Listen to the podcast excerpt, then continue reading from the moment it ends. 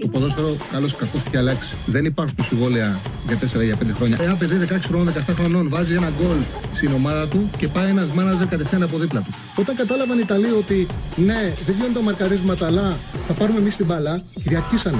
Το χέρι του βοηθού, το χέρι του, το μόνο που μπορεί να κάνει να στηριχτεί και για να μην πέσει κάτω. Με το αριστερό και με το δεξί, πού το βάλει το χέρι του, το, το χέρι του θα συνεχίσει να κινείται. Το βάλει στο πισινό του. Α, μ' αγαπάτε, δηλαδή, Τσάρλι, μ' αγαπάτε. Εννοείται, εννοείται, εννοείται. Καλησπέρα, καλώς ήρθατε σε ένα ακόμα Charlie Ball. Θα είμαστε μαζί για τις ε, επόμενες ε, δύο ώρες, αν και εσείς το επιθυμείτε. Λοιπόν, έχουμε πάρα πολλά πράγματα να βάλουμε στην κουβέντα. Έχουμε την χθεσινή ε, νίκη του Ολυμπιακού ε, απέναντι στη Φερεντσβάρος. Με ένα μηδέν στην ε, πρεμιέρα του Μεντιλίμπαρ. Έχουμε το ντέρμπι Σιτούμπα την Κυριακή, Ολυμπιακός ΠΑΟΚ. Να κάνουμε την καθιερωμένη ανάλυση της ε, αγωνιστικής, όπως κάνουμε κάθε Παρασκευή. Στοίχημα για τρεις μέρες. Νομίζω ότι εντάξει, έχουμε πάρα πολλά. Η εκπομπή είναι γεμάτη. Περιμένω και τη συμμετοχή σας. Θα ξεκινήσω με τα δικά μου. Θα πάμε από τα χθεσινά. Να μιλήσουμε μετά λίγο για το Ολυμπιακό ΠΑΟΚ. Και από εκεί και πέρα, στη συνέχεια, να αναλύσουμε την αγωνιστική. Και όπως γνωρίζετε, μετά θα ανοίξουμε γραμμές για να συζητήσουμε. Λοιπόν. Νομίζω ότι όσοι ακούσατε τη χθεσινή εκπομπή θα καταλάβατε λίγο, δηλαδή θα σας βοήθησε λίγο στο να καταλάβατε τι έκανε στο τέλος ο Μεντιλίμπαρ. Θα τα εξηγήσω και αναλυτικά. Νομίζω όμως ότι ήταν ένα παιχνίδι που δείχνει ότι ο Μεντιλίμπαρ έχει την ικανότητα ε, άμεσα να περάσει κάποια πραγματάκια στον Ολυμπιακό από αυτά τα οποία του αρέσει να κάνει. Εντάξει, δεν μπορούν να γίνουν θαύματα, ούτε μπορεί κάποιος να πιστέψει ότι με δύο προπονήσεις κατάφερε ο Μεντιλίμπαρ να περάσει την, τη φιλοσοφία του. Όμως, με το κουουουτσάρισμά του, αν ακούσουμε και, την, και τις δηλώσεις του που έκανε στο τέλος του παιχνιδιού, καταλαβαίνουμε τον τρόπο που λειτουργήσε. Ότι έχει να κάνει με το πώς αντιλαμβάνεται το ποδόσφαιρο. Ε, και επειδή μου αρέσει ειδικά για κάποιους προπονητές που τους μαθαίνουμε, εγώ το έχω αυτό γενικά. Θέλω να ακούω τις τοποθετήσεις τους για να τους καταλαβαίνουμε καλύτερα. Είναι πολύ σημαντικό για να κρίνεις κάποιον προπονητή να ακούς και τι λέει. Ε, ο Μεντιλίμπαρ πριν το παιχνίδι με τη Φερεντσβάρος, όταν είχε ερωτηθεί η συνέντευξη τύπου αν ε, σκέφτεται να παρατάξει μια εντεκάδα κοντά σε αυτήν με τον Όφη, είχε πει ότι το παιχνίδι αυτό που ακολουθεί είναι πάρα πολύ πιο δύσκολο. Θα πρέπει να διαφοροποιήσουμε κάποια πράγματα και να γίνουμε πιο σκληρή, γιατί με τον Όφη ήταν πιο ευβατό παιχνίδι, προέκυψε και ένα γρήγορο γκολ. Οπότε ήταν φυσιολογικό, ήταν φυσιολογικό να, χρειασ... να χρησιμοποιήσει ένα παραπάνω κεντρικό χαφ. Πράγματι, ο Ολυμπιακός χρησιμοποίησε ένα παραπάνω κεντρικό χαφ. Έβαλε τον Αλεξανδρόπουλο πιο ψηλά από τους ε, Καρβάλιο Έσε ε, και με αυτόν τον τρόπο που κατάφερε και βρήκε ισορροπία. Είχε την τύχη, θα ήταν άτυχος βέβαια, στην πρώτη άμυνα με νέο προπονητή σε στημένο να φάει γκολ κατευθείαν. Θα του άλλαζε εκεί το παιχνίδι. Είχε την τύχη να είναι λίγο offside ο Βάργα. Αυτό ήταν καλό γιατί ηρέμησε ο Ολυμπιακός και στο πρώτο παιχνίδι, στο πρώτο ημίχρονο, το πήγε αρκετά συντηρητικά. Δηλαδή ήταν η λογική του Ολυμπιακού, ήταν να έχουμε καλά τις σωστές γραμμές. Επειδή είναι μια ομάδα με ταχύτητα, η Φερεντσβάρος, να μην τους δώσουμε την δυνατότητα να χτυπήσουν στον χώρο. Και όλα αυτά τα έκανε ο Ολυμπιακός και είχε τη μεγάλη ευκαιρία. Με έναν τρόπο που θα τον δούμε πολύ συχνά να το κάνει ο Ολυμπιακός, δηλαδή να θα αξιοποιήσει πάρα πολύ την επιθετική ικανότητα του Ροντινέη. Είναι κάτι το οποίο το δούλευε κατά κόρον ε, στην Ισπανία ο Μεντιλίμπαρ. Δηλαδή, αν έχει ένα ποιοτικό μπακ, να γεμίζει την περιοχή με παίκτες και να προσπαθεί να το εκμεταλλευτεί. Στο, στο τριακοστό δεύτερο με τριακοστό τρίτο λεπτό ε, έκανε τη σέντρα Ροντινέη, έκανε την κεφαλιά ο Καρμό. Σκαστή κεφαλιά, την έπιασε. Έγινε μια πάρα πολύ επέμβαση, η ωραία επέμβαση στον φλέκα της ε, Φερεντσβάρος ε, και κράτησε εκεί το μηδέν μηδέν. Στην συνέχεια, ε, Ολυμπιακ... στην εξέλιξη του παιχνιδιού, ο, ο Μεντιλίμπαρ είπε και στην συνέντευξη τύπου ότι είδε ότι, πολύ ευχάριστο για τον ίδιο, ότι οι παίκτες του είχαν δυνάμεις και βελτιωνόντουσαν στη ροή του αγώνα. Και διάβασε την κούραση των παιχτών της Φερεντσβάρος.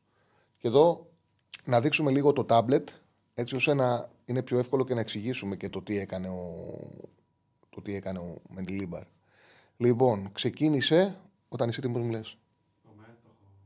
Ωραία. Ξεκίνησε με αυτή την τακτική. ένα τέσσερα. Ήταν τέσσερα δύο τρία ένα με τον Αλεξανδρόπουλο εδώ. Με Ορτέγκα, Ροντινέη, Καρμό, Ντόι, Φορτούνη, Μασούρα στα δύο άκρα, Ελκαμπή και τον Αλεξανδρόπουλο εδώ. Και τι είπε ο Μεντιλίμπαρ, ότι διάβασα στο τέλος, διάβασα την κούραση της Φερεντσβάρος και πέρασα το Γιώβετιτς στο εβδομήντα οκτώ. Το Γιώβετιτς τον πέρασε, όχι γιατί ήθελε να παίξει, αυτό είπε συνέντευξη τύπου. Δεν ήθελε να παίξω όλοι με δύο επιθετικούς, ήθελα να συρρίξω τον Ελκαμπή. Και ποια είναι η διαφορά, η πρώτη αλλαγή ήταν, οι δύο αλλαγές στην αρχή ήταν να βγει ο Όρτα, να βάλει τον Όρτα αντί για τον Αλεξανδρόπουλο και να περάσει και τον Ποντένσε. Πού είναι ο Ποντένσε, έτσι, ε, Μάρτινς, Ποντένσε. Και να περάσει και τον Ποντένσε για τον Μα, Μασούρα. Η δεύτερη αλλαγή ήταν αυτή, η τρίτη αλλαγή που κάνει και τη διαφορά. Όταν το είπε αυτό, έκανε αυτό. Ήθελε να στηρίξει, είπε, τον Ελκαμπή και ανέβασε μέτρα τον Ολυμπιακό στο, στο τελευταίο κομμάτι, διαβάζοντας την κούραση της Φερεντσβάρος, ανέβασε μετά τον Ολυμπιακό και έβαλε τον Γιώβετιτς με στόχο να στηρίξει τον Ελκαμπή. Ο Ολυμπιακός σε πάρα πολύ μεγάλο βαθμό πήρε το παιχνίδι από τις αλλαγές του και να, ο, ο Γιώβετιτς σε δώδεκα λεπτά κατάφερε, παίζοντας ε, σε αυτόν τον χώρο πίσω, επειδή τον Γιώβετιτς τον ξέρει από την Ισπανία. Ο Γιώβετιτς στα καλά του χρόνια έκανε αυτό το πράγμα, το οποίο τον χρησιμοποίησε για στο σημερινό παιχνίδι. Να στηρίζει και να παίζει κοντά στον επιθετικό. Ο Γιώβετιτς σε δώδεκα λεπτά είχε δεκατρείς επαφές με την μπάλα και δέκα στις έντεκα σωστές πάσες και μία κιπάς που έδωσε στον Ελκαμπή με το που μπήκε στην πρώτη επαφή του, που του πέρασε την μπάλα και εκτέλεσε. Τον γκολ ο Ολυμπιακός το πετυχαίνει. Τον γκολ ο Ολυμπιακός το πετυχαίνει γιατί είναι ο Γιώβετιτς στην σέντρα που γίνεται το Ροντινέη, είναι ο Γιώβετιτς μέσα στην περιοχή, παίρνει τους δύο στόπερ. Γιατί δεν παίρνουν αυτοί. Ενανματικοί. Παίρνει. Έλα, μην τα χαλάσω. Εντάξει. Παίρνει τους δύο στόπερ, ας υποθέσουμε ότι είναι αυτοί τώρα. Παίρνει τους δύο στόπερ ο Γιώβετιτς και ελευθερώνει τον Ελγαμπή και κάνει τον γκολ. Δηλαδή η λογική του, η λογική του Μεντιλίμπαρ να χρησιμοποιήσει παίχτη στήριγμα στον Ελκαμπή δικαιώθηκε απόλυτα. Ο Ολυμπιακός έκανε σημαντικά πράγματα στο παιχνίδι. Βελτιώθηκε όμως πάρα πολύ στο δεύτερο ημίχρονο. Βελτιώθηκε. Του πήγε πάρα πολύ καλά Όρτα. Του πήγαν πάρα πολύ καλά οι αλλαγές. Ο Όρτα σε, σε είκοσι επτά λεπτά μου είχε κάνει εντύπωση ε, το γεγονός ότι ο Όρτα μετά το πρώτο παιχνίδι που έπαιξε, που ήταν πάρα πολύ καλός, ήταν πάρα πολύ αξιόλογος ο Όρτα. Ε, μετά το πρώτο παιχνίδι δεν ξαναχρησιμοποιήθηκε. Δεν ξέρω τι είχε συμβεί στον Ολυμπιακό. Δεν ξέρω το τι χάλασε με τον ε, προπονητή, τον Καρβαλιάλ. Τι έγινε μετά και δεν το χρησιμοποίησε ούτε ο Σελαϊδόπουλος και ήταν τελείως εκτός. Ο Όρτα είναι ένας παίκτης ο οποίος ξέρει μπάλα, έχει πολύ καλές πάσες κοντινές, πολύ καλές πάσες και βοηθάει στον έλεγχο του παιχνιδιού. Και επειδή το είπα και χτες και το είδαμε στο τελευταίο κομμάτι, ο Μεντιλίμπαρ θέλει αυτό. Θέλει τους δύο χαφ, αυτό που έκανε στο τέλος ο Ολυμπιακός, θέλει τους δύο χαφ κοντά μεταξύ τους, κοντά, κοντά να, να, να κάνουν ουσιαστικά τετράγωνο με τους δύο στόπερ και θέλει τον δεύτερο φορ κοντά, τον, τον τρίτο χαφ υποτίθεται το θέλει πιο κοντά στον Ελκαμπή, στο center for του, θέλει στήριγμα. Γι' αυτό το λόγο, αυτό το οποίο έχει Όρτα, που θα πάρει την μπάλα και θα την δώσει δεξιά και αριστερά με, με ασφάλεια, το θέλει πάρα πολύ ο Μεντιλίμπαρ και σε είκοσι επτά λεπτά Όρτα είχε είκοσι μία είκοσι τρεις πάσες, τέσσερις πάσες στον ατρίτο του αντιπάλου και τριάντα επαφές με την μπάλα. Δηλαδή, όταν μπήκε ο Όρτα, είχε γεμάτο παιχνίδι. Όπως πολύ καλά πήγε και ο Ποντένσε, ο οποίος σε είκοσι επτά λεπτά πήρε είκοσι εννέα επαφές με την μπάλα, είχε δεκαπέντε είκοσι μεταβιβάσεις, τρεις κιπάσες και μοίρασε ε, φάσεις για μηδέν κόμμα σαράντα έξι εξ-goals. Δηλαδή έχει κάνει ο Ποντένσε ένα πάρα πολύ καλά, καλό δημιουργικό παιχνίδι σε είκοσι επτά λεπτά τα οποία αγωνίστηκε και βοηθήσανε και οι τρεις αλλαγές συγκεκριμένες πάρα πολύ να κερδίσει μέτρα ο Ολυμπιακός και να βάλει την αντίπαλό του μέσα στην αντίπαλη περιοχή και να την κλείσει στο τέλος, κάτι το οποίο το θέλει πάρα πολύ ο Μεντιλίμπαρ και βλέπαμε συνέχεια να κτίσει κατοχής, ανακτήσει κατοχής και κατάφερε και πήρε το παιχνίδι με ένα μηδέν. Λοιπόν, Ε, θα ξαναπάμε συνέχεια στο τάμπλετ. Δείξε, δείχνε κάρτες, Στέφανε μου. Ε, το κλείνω το τάμπλετ. Θα ξαναπάμε συνέχεια. Λοιπόν, πριν συνεχίσω, να πω ότι είμαστε μαζί με τον Στέφανο Συνοδεινό, Στέφανο Συνάδεινο, όπως κάθε μέρα. Μαζί με την Πέτρια εξήντα πέντε, κάντε like στην εκπομπή μας. Χρειαζόμαστε τα like, κάντε εγγραφή. Επίσης, να υπενθυμίσω ότι έχουμε καινούρια εκπομπή στο κανάλι, το καινούριο κανάλι του, του Bet Home. Στο κανάλι του Bet Home. Live betting. Ε, δώσε μια διάδα με το φρουρό και τον ψηλό. Με τον φρουρό και τον ψηλό. Δώσε μια διάδα ε, κάθε Σάββατο και Κυριακή τέσσερις με επτά.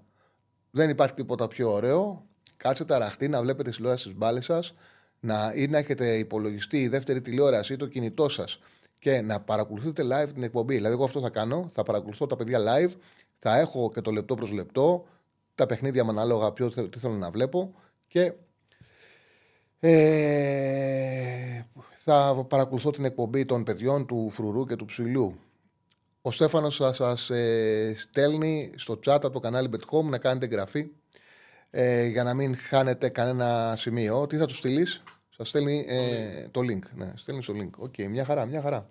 Το link. Μια χαρά. Λοιπόν, επιστρέφω στο παιχνίδι. Ο Ολυμπιακός έκανε κάτι πολύ σημαντικό στην πρεμιέρα του Μεντιλίμπαρ. Εντάξει. Έδειξε ότι και η ομάδα ήταν προσλωμένη. Είχε την καλύτερη της. Ο Ολυμπιακός είχε την καλύτερη του αμυντική λειτουργία στα φετινά ευρωπαϊκά παιχνίδια. Δέχτηκε απέναντι σε μια επικίνδυνη ομάδα ε, με καλή μεταφορά μπάλας, με καλό φόρ, φάσεις μόνο για μηδέν κόμμα τριάντα ένα goals. Είναι μια αρχή αυτό. Εγώ δεν ε, κρίνω. Θέλω να σου το πω, να σου πω το εξής. Ε, δεν κρίνω το Μεντιλίμπαρ από τα αποτελέσματα. Δεν ε, θα έλεγα τίποτα διαφορετικό από τη φιλοσοφία και από αυτό το οποίο είδα, ακόμα και να μην έμπαινε η μπάλα στα δίχτυα ή αν δεχόταν ένα γκολ. Ούτε εγώ θα κρίνω το Μεντιλίμπαρ άμα θα χάσει την Τούμπα, αν ε, την Πέμπτη αποκλειστεί από τη Φερεντσβάρος. Εμένα δεν με ενδιαφέρει το άμεσο αποτέλεσμα από το συγκεκριμένο προπονητή. Καταλαβαίνω, ενδιαφέρει τους φίλους του Ολυμπιακού, ενδιαφέρει τη διοίκηση και είναι θεμιτό. Όμως το σημαντικό κομμάτι είναι, και για μένα αυτό είναι το που έγραψα και σήμερα στο κείμενό μου. Εκεί στάθηκα, μάλλον έγραψα καλά, αλλά εκεί στάθηκα. Βάλε μου να λέω από το chat. Το σημαντικό κομμάτι είναι ότι ο Ολυμπιακός χρειάζεται ένα μακροχρόνιο πλάνο. Χρειάζεται έναν προπονητή ο οποίος έχει κάτι συγκεκριμένο, ένα συγκεκριμένο σχέδιο στο μυαλό του, ένα συγκεκριμένο σχέδιο που ξέρει να εφαρμόζει. Και αν για μένα είναι κάτι πάρα πολύ θετικό, είναι ότι αυτά τα οποία γνώριζα για τη δουλειά του Μεντιλίμπαρ, αυτά που ακολουθούν το Μεντιλίμπαρ, τα στοιχεία τα οποία ακολουθούν το Μεντιλίμπαρ, τα είδαμε από το πρώτο κιόλας παιχνίδι. Δηλαδή, κατάφερε τους παίκτες του κάποια πράγματα. Δηλαδή, οι πάσες να βγαίνουν από τους ακραίους ε, τα πλάγια, οι φάσεις να βγαίνουν τα πλάγια και να μπορεί με αυτόν τον τρόπο να γεμίζει την περιοχή. Να φτιάξει το, αυτό που φτιάξει στο τέλος. Είδαμε στο τέλος. Η μπάλα στα πλάγια, γέμισμα της αντίπαλης περιοχής και ικανότητα να χτίσει έτσι την ομάδα του ώστε να έχει άμεση ανάκτηση κατοχής. Αυτά τα πραγματάκια δεν μπορούν να δουλέψουν σε όλα τα παιχνίδια από τη μια μέρα στην άλλη. Ασφαλώς και δεν αποκλείεται να ταλαιπωρηθεί στην Τούμπα, να ταλαιπωρηθεί στην Ουγγαρία. Θα τα δούμε αυτά τα πράγματα. Ε, ούτε πιστεύω στα θαύματα. Όμως είναι σημαντικό να βλέπεις μια ομάδα που δουλεύει επιτέλους ένα σχέδιο ενός προπονητή. Γι' αυτό το λόγο λέω ότι στον Ολυμπιακό πρέπει η διοίκησή του να κατανοήσει ότι είναι πολύ σημαντικό το ότι έφερε έναν προπονητή όπου για δεκαεπτά χρόνια συνεχόμενα έβρισκε δουλειά στη Λα Λίγκα, έναν προπονητή που την προηγούμενη χρονιά κατέκτησε το Europa League και να χτίσει σε βάθος χρόνους σε αυτόν. Δεν είναι μια περίπτωση προπονητή όπου πρέπει να τον έχεις με τον πιστόλι στον κρόταφο και να λες έχασες, φεύγεις. Δεν είναι. Ο Μεντιλίμπαρ πραγματικά δεν έχει καμία σχέση με όλους τους προπονητές που ήρθαν από τη μέρα που φύγει ο Μαρτίνς. Δεν είναι Κορμπεράν, ο οποίος νέος σε ηλικία τώρα ψάχνει τα βήματά του, έχει ταλέντο, αλλά δεν έχει και την προσωπικότητα να σηκώσει το βάρος του Ολυμπιακού και τις δυσκολίες που έχει δουλειά. Δεν είναι Μίτσελ, ο οποίος είναι ένας διαχειριστής, αλλά όπου έχει πάει από τη μέρα που φύγει από τον Ολυμπιακό, έτρωγε τη μια σφαλιάρα μετά την άλλη και δεν υπήρχε περίπτωση να βρει δουλειά στην Ισπανία, γιατί πλέον ο Μίτσελ δεν μπορεί να βρει δουλειά στην πατρίδα του με τις τόσο κακές ε, ε, ε, προπονητικές δουλειές που έκανε από τότε που φύγει από τον Ολυμπιακό. Ε, δεν είναι Μαρτίνεθ, όπου έχει τρεις προπονητικές δουλειές πριν να λάβει τον Ολυμπιακό και τρεις προπονητικές δουλειές στην καριέρα του. Έτσι, δεν είναι Καρβαλιάλ, ο οποίος είναι ένας προπονητής με τόσα χρόνια καριέρας και αλλάζει τόσες ομάδες και δεν έχει σταθεί πουθενά πάνω από δύο σεζόν. Ε, είναι ένας ε, προπονητής ο οποίος έμπειρος, με συγκεκριμένη φιλοσοφία, την οποία δεν είχε ο Καρβαλιάλ, που έχει κάτι να δώσει σημαντικό στην, σε μια ελληνική ομάδα. Λοιπόν, και από το πρώτο παιχνίδι αυτό που κατάφερε να φτιάξει είναι, όπως είπατε, καλή ε, ε, άμυνα. Έχω νούμερα. Το πιο γεμάτο παιχνίδι, και θεωρώ ότι πρέπει να το δείξουμε πρώτο, δηλαδή ο εμ βι πι της αναμέτρησης ξεκάθαρα ήταν ο Ροντινέη. Ο Ροντινέη, ο οποίος πέρασε, είχε εβδομήντα μία επαφές με την μπάλα, πήγε πολύ το παιχνίδι πάνω του, είκοσι έξι τριάντα τρεις μεταβιβάσεις, ένα τεράστιο νούμερο με κυπάσες, τέσσερις κυπάσες, μία ασίστ, τρεις τρεις δίπλες, ε, ένα στα δύο επιτυχημένα τάκλινα, ένα κόψιμο, δύο κλεψίματα και το πιο σημαντικό που βοήθησε τον Ολυμπιακό. Κέρδισε όλες τις μονομαχίες που έδωσε στο έδαφος πάνω για τον Ροντινέη, οκτώ εις οκτώ, και συνολικά είχε και μία στις τέσσερις στον αέρα, πήγε σε εννιά εις δώδεκα. εμ βι πι του παιχνιδιού ο Ροντινέη, με πάρα πολύ γεμάτο παιχνίδι, με πολύ γεμάτο παιχνίδι και από τα δικά του πόδια βγήκαν πάρα πολλές ε, φάσεις. Ο Φορτούνης είχε ενενήντα πέντε επαφές με την μπάλα, παρότι τον έκλεισε, τον διάβασε Φερεντσβάρος, ο Φορτούνης Πήγε, μπήκε πολύ μέσα στο παιχνίδι, τα κατάφερε. Δεν έκανε τις διαφορές, δεν ήταν αυτός ο οποίος έβαζε, έκανε έτσι, τις τελικές ευκαιρίες, αλλά ε, ήταν μέσα στο παιχνίδι. Είχε πενήντα δύο εξήντα τρεις πάσες, τέσσερις εκτελέσεις εκτός περιοχής και οι τέσσερις, δεν βρήκε χώρο να μπει μέσα, δοκίμασε τέσσερις φορές το πόδι του, τρεις κυπάσες, μια επαφή στην αντίπαλη περιοχή μόνο. Αυτό ήταν πρόβλημα. Δύο στις τρεις τρίπλες, δεκατέσσερις πάσες στο ένα τρίτο του αντιπάλου. Ένα σαν ένα κερδισμένο τάκλιν και εφτά στις δέκα κερδισμένες μονομαχίες. Γενικά ο Ολυμπιακός πήγε πάρα πολύ καλά στις μονομαχίες που έδωσε με τους παίκτες Φερεντσβάρος. Ε, πάμε στο Καρμό, που ξεκάθαρα δείχνει από την αρχή την έτσι, φυσιογνωμία του, δηλαδή τη τάση του να πηγαίνει σε μεγάλες πάσες, την ικανότητά του να κερδίζει μάχες στην αντίπαλη περιοχή και την μεγάλη ευκολία του στο να δέχεται κίτρινες κάρτες. Δέχεται, νομίζω, όποτε παίζει, δέχεται κίτρινη κάρτα ο Καρμό. Είναι, το είχα πει ότι το νούμερό του πάνω από σαράντα τοις εκατό να δέχεται κίτρινη κάρτα σε κάθε παιχνίδι που αγωνίζεται. Είναι πολύ σπάνιο να βρεις τόσο υψηλό νούμερο σε παίκτη. Ο Μποτία έχει ένα τόσο υψηλό νούμερο και ο Καρμό έχει αυτή την ε, τάση να παίρνει κίτρινη κάρτα εύκολα. Τέλος πάντων, να το έχεις στο μυαλό σου, εσύ, Στέφανε, που τα παίζεις αυτά. εξήντα δύο επαφές με την μπάλα ο Καρμό, σαράντα δύο πενήντα τρεις πάσες, εννιά στις δέκα, δεκαέξι μεγάλες. Πήγε σε δεκαέξι μεγάλες μεταβιβάσεις, είναι η τάση του αυτή. Ε, δεκατρείς πάσες στο ένα τρίτο του αντιπάλου. Πολύ σημαντικό. Ε, είχε τρεις ευκαιρίες και τις τρεις με το κεφάλι μέσα στην περιοχή. Η μία ήταν η μεγάλη που έπιασε ο τροματοφυλάκας Φερεντσβάρος, ε, που κάνει μεγάλη απόκρουση. Ε, τρεις επαφές στην αντίπαλη περιοχή.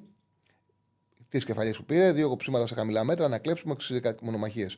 Πάμε στον Ελκαμπή, που εδώ έκανε κάτι πάρα πολύ σημαντικό ο Ολυμπιακός. Ο Ελκαμπή δεν είχε πολλές επαφές με την μπάλα γενικά στο παιχνίδι. Έπαιξε σε όλο το μάτς και είχε, βγήκε στο τέλος για να μπει ο Λαραμπή και είχε δεκαεννιά επαφές με την μπάλα.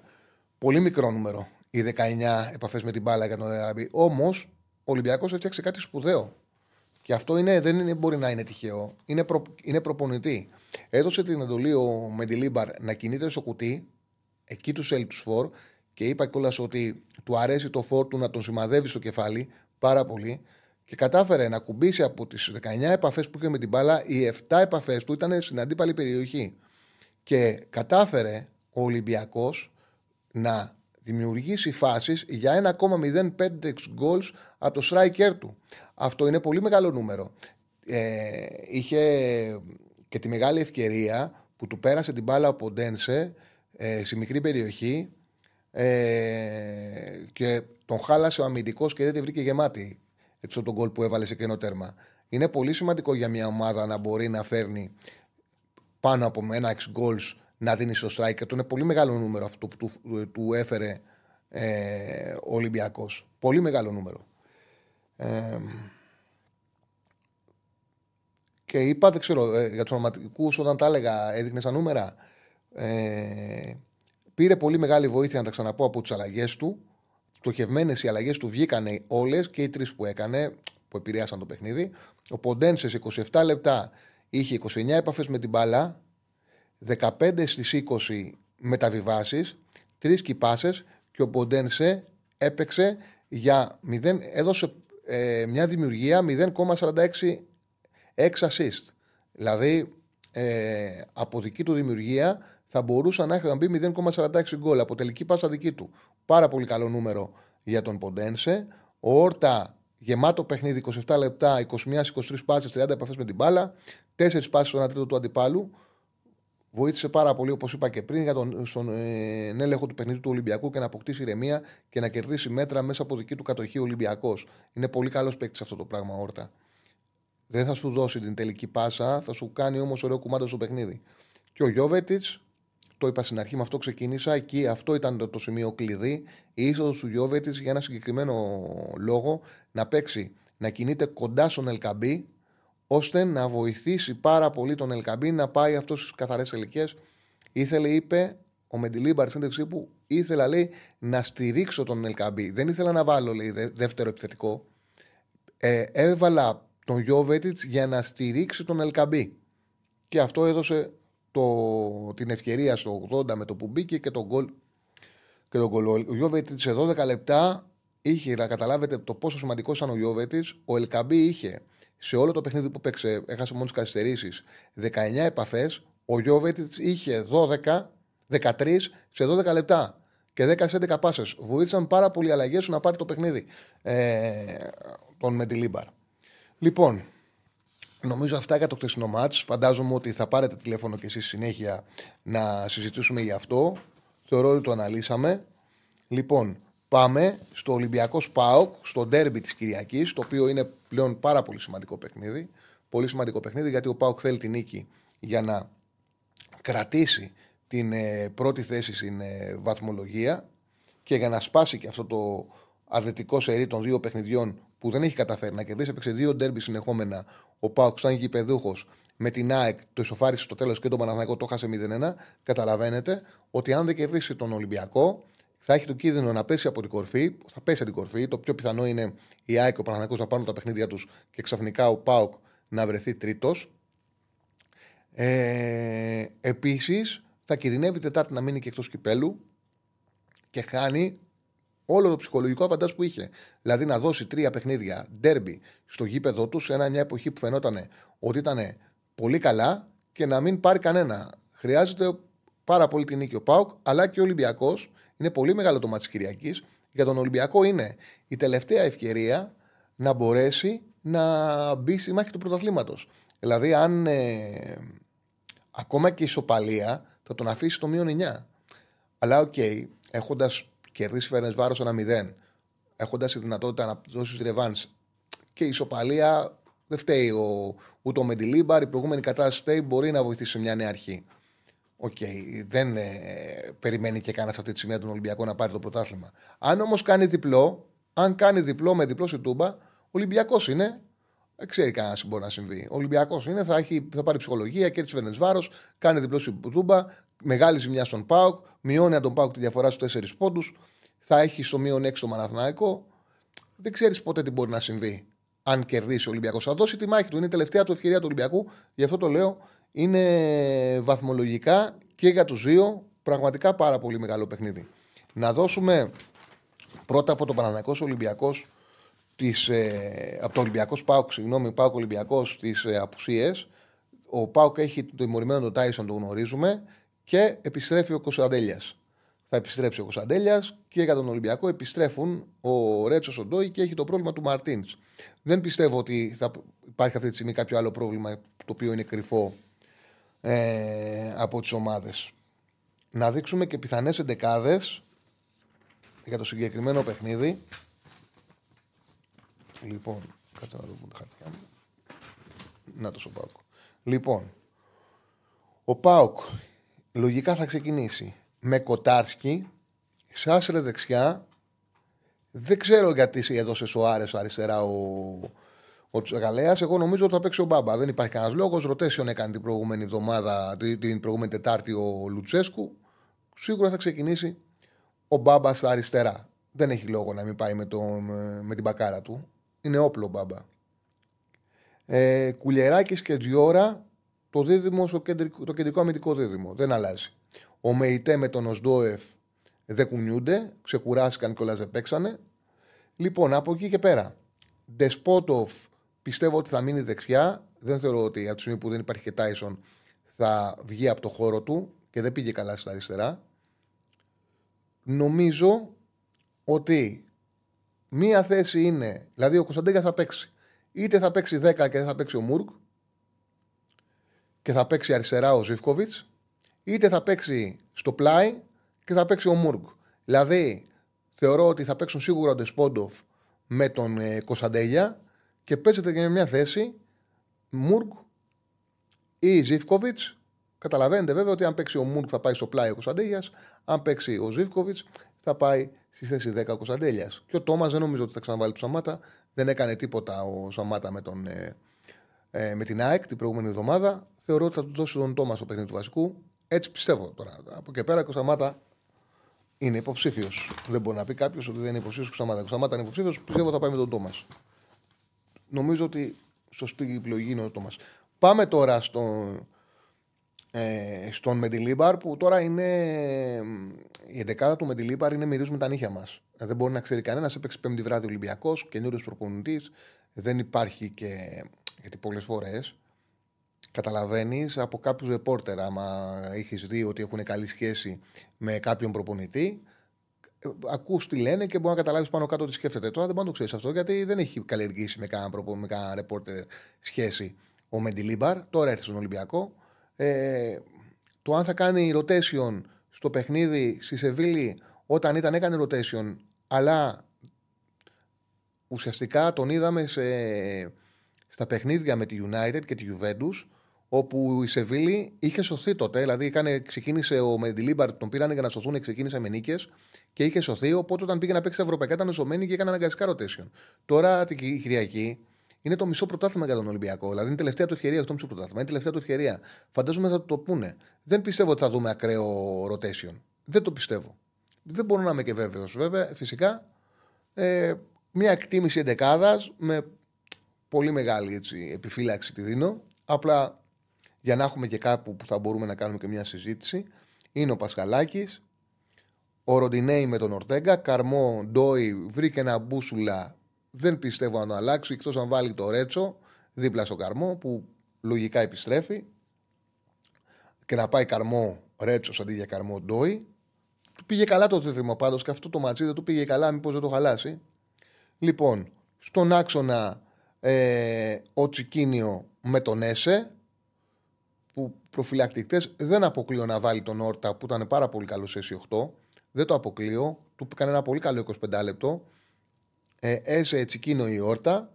Μπροστά πάλι θεωρώ θα πάει ο Αλεξανδρόπουλος να παίξει τα πενήντα πενήντα πέντε λεπτά και μετά να γίνει αλλαγή αν χρειαστεί μεγαλύτερη επιθετικότητα. Δεν αποκλείεται, γιατί νομίζω ότι του ταιριάζει κιόλας στο στυλ του, να αρχίσει να, να δείχνει λίγο Έσε, Όρτα χαμηλά και τον Τσικίνιο πιο μπροστά, να τους δούμε και τους δύο. Σκέψεις μου λέω τώρα.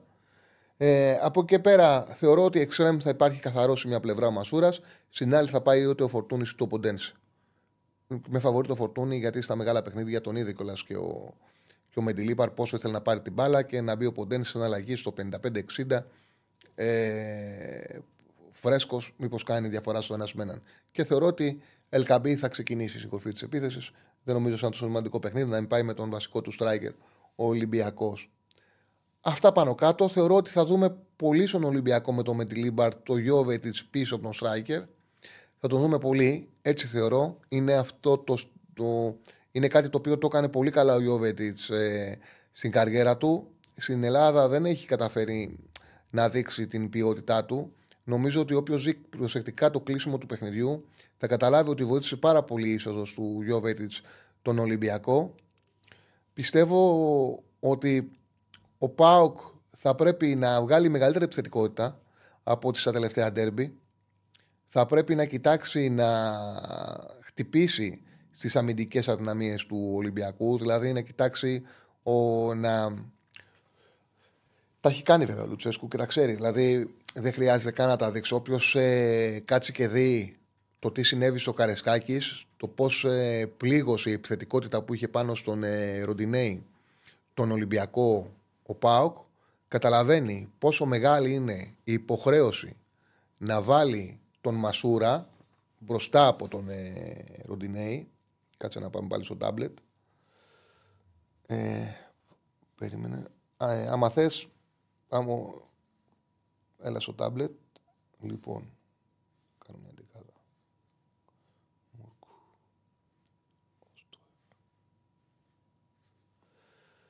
Τάισον, Τάισον εκτός. Το βγάζουμε στον πάγκο, ποιος θα μπει θέση του.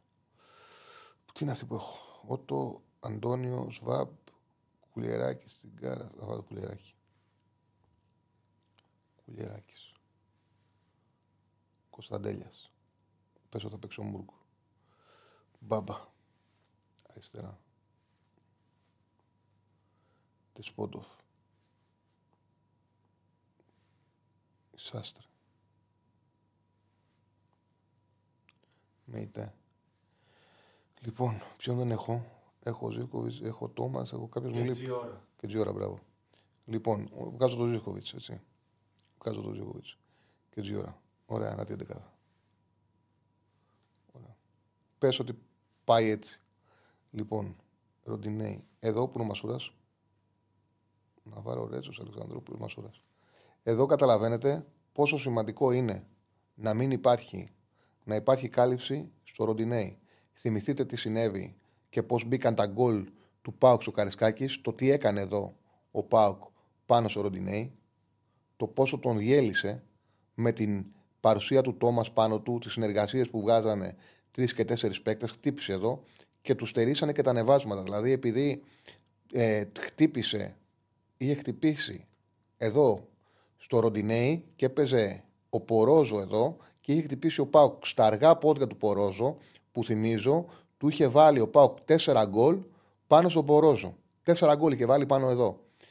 Ε, και είχε φορτώσει το Ροντινέι με παίκτες. Τότε ο Μαρτίνεθ είχε το Φορτούνι στα δεξιά. Είχε πάει, με, αν θυμάμαι καλά, με Φορτούνι Ποντένσε. Αν θυμάμαι καλά, είχε το πάρει στο Φορτούνι στα δεξιά και δεν είχε καμία βοήθεια Ροντινέι. Δεν είχε βοήθεια Ροντινέι. Ήταν απομονωμένος εδώ, τελείως απομονωμένος και ο ΠΑΟΚ έστησε ένα πάρτι, βρίζαν όλοι το Ροντινέι, κανένας δεν αντιλήφθηκε ότι εδώ δεν είχε καμία βοήθεια ο Ροντινέι από τους παίκτες. Είναι πάρα πολύ σημαντικό λοιπόν, είμαι σίγουρος, επειδή το είπε κιόλας ότι έβλεπε για πάρα πολλή ώρα, τα παρακολούθησε βίντεο του Ολυμπιακού και αυτό φάνηκε γιατί ήξερε και σε τι χώρους παίζει και ο Αλεξανδρόπουλος, το τι μπορεί να του δώσει ο Γκερέρο παίζοντας κοντά στον Έσε. Ε, νομίζω ότι θα έχει δει και το Ολυμπιακός ΠΑΟΚ και θα κοιτάξει να προφυλάξει το Ροντινέι και να... γιατί θα ξέρει ότι ο ΠΑΟΚ θα κοιτάξει να χτυπήσει σε αυτήν την πλευρά. Εδώ πήρε το ντέρμπι ο ΠΑΟΚ το πρώτο. Είναι πολύ σημαντικό για τον Ολυμπιακό να καταφέρει αυτήν την πλευρά εδώ να την προστατεύσει. Χρειάζεται τακτικά μεγάλο παιχνίδι από το Μασούρα. Μεγάλο παιχνίδι από το Μασούρα και να έχουν και στο μυαλό τους εδώ όποιος είναι κεντρικός χαφ από τη δεξιά πλευρά. Ακόμα και ο Αλεξανδρόπουλος που λογικά θα ξεκινήσει εδώ, ακόμα και ο Αλεξανδρόπουλος εδώ πρέπει να δίνεται, να δίνεται βοήθειες. Εδώ ο Ολυμπιακός πρέπει να προσφέρει βοήθειες στην πλευρά εδώ. Μπορεί να είναι καλό για τον Ολυμπιακό ότι δεν παίζει ο Τάισον, αλλά και ο Κωνσταντέλιας και ο Ζήφκοβιτς αν πάει από εδώ. Αν πάει για παράδειγμα εδώ και δούμε Κωνσταντέλιας ο δέκα και Ζήφκοβιτς ο πλάι, και εδώ θα πρέπει να υπάρχουν καλύψεις. Να βγουν τα μαρκαρίσματα, να έρθει ο Έσε πάνω στο Κωνσταντέλια, να πάει το οχτάρι εδώ, να βοηθάει και ο Αλεξανδρόπουλος, να γίνονται καλύψεις. Να βγει αμυντικά το παιχνίδι στην πλευρά. Είναι πάρα πολύ σημαντική η συγκεκριμένη πλευρά για να μπορέσει να αμυνθεί ο Ολυμπιακός και να βγάλει το παιχνίδι με ασφάλεια. Ε, από εκεί και πέρα, από εκεί και πέρα, ο Ολυμπιακός, ένα άλλο στοιχείο που θα είναι εδώ, όπως είτε παίξει ο Φορτούνης, είτε παίξει ο Ποντένσε. Ο Σάσερ θα μπορεί να το εκμεταλλευτεί με ανεβάσματα, αλλά και ο Ολυμπιακός θα πρέπει να φτιάξει τις δικές του φάσεις με το Φορτούνι, αν καταφέρει να ανεβάζει το Ροντινέι, να γεμίσει την περιοχή, να παίξει τον Ελκαμπή στην αντεπίθεση. Βάλω και να το φυλάκα στον ΠΑΟΚ. Ε, να φτιάξει το δικό του επιθετικό σχέδιο, να βρει τρόπο να χτυπάει. Είναι πολύ σημαντικό. Πάντως για μένα είναι αυτός εδώ ο Μασούρας πρέπει να κάνει μεγάλο παιχνίδι. Γιατί και επιθετικά και τον Μπάμπα έχει να φυλάξει, που ανεβαίνει συνέχεια και πρέπει να τον κρατήσει χαμηλά. Και πρέπει να τον παίξει και στην πλάτη του, αλλά και να προστατεύσει και την πλευρά. Θέλει ένα μεγάλο παιχνίδι τον Μασούρα. Γενικά ο Ολυμπιακός, έτσι όπως έχει φτιαχτεί φέτος, ε, χρειάζεται τακτικά πάντα στα μεγάλα παιχνίδια να έχει καλά τον Μασούρα. Το καλό για τον Ολυμπιακό είναι ότι τον έχει, αλλά πολλές φορές ε, δεν φτάνει. Λοιπόν, ο Ποντένσε που είναι Τσάρλο, ο Ποντένσε δεν είναι, δεν είναι στη βασική δεκάδα. Άμα παίξει ο Ποντένσε, θα παίξει εδώ. Αν ο Ποντένσε παίξει, θα παίξει δικό του Φορτούνη. Δεν πιστεύω ότι έχει την πολυτέλεια αυτή τη στιγμή ο Ολυμπιακός να παίξει. Δεν την έχει δηλαδή, να παίξει έτσι. Αν πάει να παίξει έτσι, αν πάει και κάνει αυτό, θα τον εφάνε εδώ πέρα. Και ο... θα τον εφάνε. Δεν έχει την πολυτέλεια. Σε μια πλευρά θέλει οπωσδήποτε, οπωσδήποτε το Μασούρα. Ένας από τους δύο, όπως έγινε και χτες, ένας από αυτούς τους δύο πρέπει να είναι στον πάγκο και να έρθει τον πάγκο. Λογικά θα έρθει ο Ποντένσε. Πιστεύω ότι σε αυτά τα παιχνίδια τον χρειάζεται τον ε, Φορτούνη βασικό ο Ολυμπιακός. Δεν νομίζω ότι έχει την πολυτέλεια αυτή. Ε, να, μακάρι να παίξει ο Ότο δεξιά, φίλε. Ο Ότο δεν είναι έτοιμο να ξεκινήσει. Είναι πολύ καλύτερος σε αυτή τη σημείο. Σάστρε.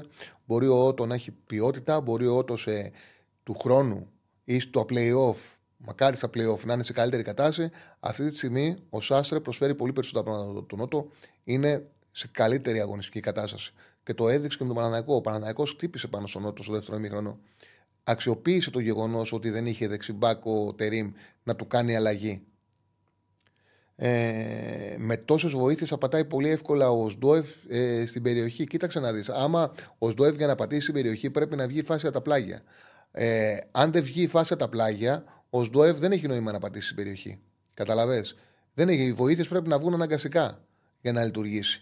Ο Σντόεφ δεν είναι ένας παίκτης ο οποίος θα πάρει την μπάλα και θα πάει κάθετα. Ο Σντόεφ είναι ένας ποδοσφαιριστής ο οποίος αξιοποιεί με κάθε το τρέξιμο χωρίς μπάλα το παιχνίδι που χτίζεται τα πλάγια. Αν αντιμετωπίσεις το παιχνίδι του ΠΑΟΚ τα πλάγια, εξουδετερώνεις και τον Σντόεφ. Λοιπόν, αυτά για τον ντέρμπι. Νομίζω ότι θα επανέλθουμε. Α, η επιλογή μου στοιχηματικά για τον ντέρμπι θεωρώ να ανοίξω και την πέτρια εξήντα πέντε από το λογαριασμό μου. Θεωρώ ότι είναι δύσκολο σε αυτό το παιχνίδι, ότι αξίζει λόγω του λόγω της σημαντικότητας που έχει. Πιστεύω ότι και επειδή και οι δύο θέλουν την νίκη. Προσέξτε, στο ΠΑΟΚ ΑΕΚ μπορεί να έρθει γκολ γκολ. Εγώ το έβλεπα στο under δυόμισι και ήρθε under δυόμισι. Υπολόγιζα στο εξής. Υπολόγιζα ότι είναι ένα μάτς που με ισοπαλία ε, και οι δύο θα ήταν ευχαριστημένοι και με ισοπαλία. Δεν θα πάθαινε κανένας τίποτα. Συνεχιζόταν η ζωή. Θα πήγαινε ο ΠΑΟΚ να παίξει το μάτσο με τον Παναθηναϊκό για το κύπελο. Αν κέρδιζε τον Ολυμπιακό, έμενε πρώτος. Τώρα θα είναι μεγάλο χτύπημα για τον ΠΑΟΚ να μην πάρει τρίτο συνεχόμενο ντέρμπι και να πέσει από την κορφή και να έχει με την Τζαβαντάζ να πάει στη Λεωφόρο. Στο πρωτάθλημα με την Τζαβαντάζ. Και ο Ολυμπιακός τελειώνει αν δεν κερδίσει. Οι ελπίδες σου για το πρωτάθλημα μόνο με νίκη μένουν ζωντανές. Κακά τα ψέματα. Ε, οπότε. Πραγματικά πιστεύω ότι θα αναγκαστούν και οι δύο μέσα στο παιχνίδι να πάρουν ρίσκο και θα πάω και η επιλογή μου είναι το goal goal. Πιστεύω ότι ο ΠΑΟΚ για να κερδίσει θα χρειαστεί πάνω από ένα goal, γι' αυτό επέμενα και ότι χρειάζεται να δείξει ο Λουτσέσκου για να πάρει το παιχνίδι μεγαλύτερη επιθετικότητα από ό,τι είχε δείξει στα δύο προηγούμενα ντέρμπι. Εντάξει, τώρα με τον Παναθηναϊκό ήταν και χαλασμένο, γιατί ήταν χαλασμένη η δεκάδα του. Να μας ειλικρινείς, έπαιξε ουσιαστικά με την δεύτερη ομάδα, με τον Παναθηναϊκό. Λοιπόν, δεν φταίει ο Παναθηναϊκός γι' αυτό. Όποιοι δεν ήταν στην εκπομπή, μην παρεξηγήσουν. Ο Παναθηναϊκός έκανε τη δουλειά του και καλά έκανε. Έκανε το ρωτέσιόν του την Κυριακή στις Σέρρες. Δεν φταίει γι' αυτό ο Παναθηναϊκός. Ε, αξιοποίησε ότι είχε ένα πιο εύκολο μάτς την προηγούμενη αγωνιστική και ο Τερίμ το εκμεταλλεύτηκε για να κάνει ρωτέσιο. Λοιπόν, στο ΠΑΟΚ Ολυμπιακός, το goal goal στην πέτρια εξήντα πέντε είναι στον ενενήντα. Λοιπόν. Αυτά για το ΠΑΟΚ Ολυμπιακός και πάμε να κάνουμε τώρα αυτό που κάνουμε κάθε Παρασκευή. Να ξεκινήσουμε από τα παιχνίδια του Σαββάτου με, τα, με τις απουσίες και να πούμε τι βλέπουμε και συνέχεια να δείξουμε γραμμές. δύο και δέκα λέει ο Στέφανος η κάρτα του Καρμό με τον ΠΑΟΚ. Ενδιαφέρον, μπορεί να κάνετε και ένα ωραίο bed builder, ό,τι βλέπει ο καθένας.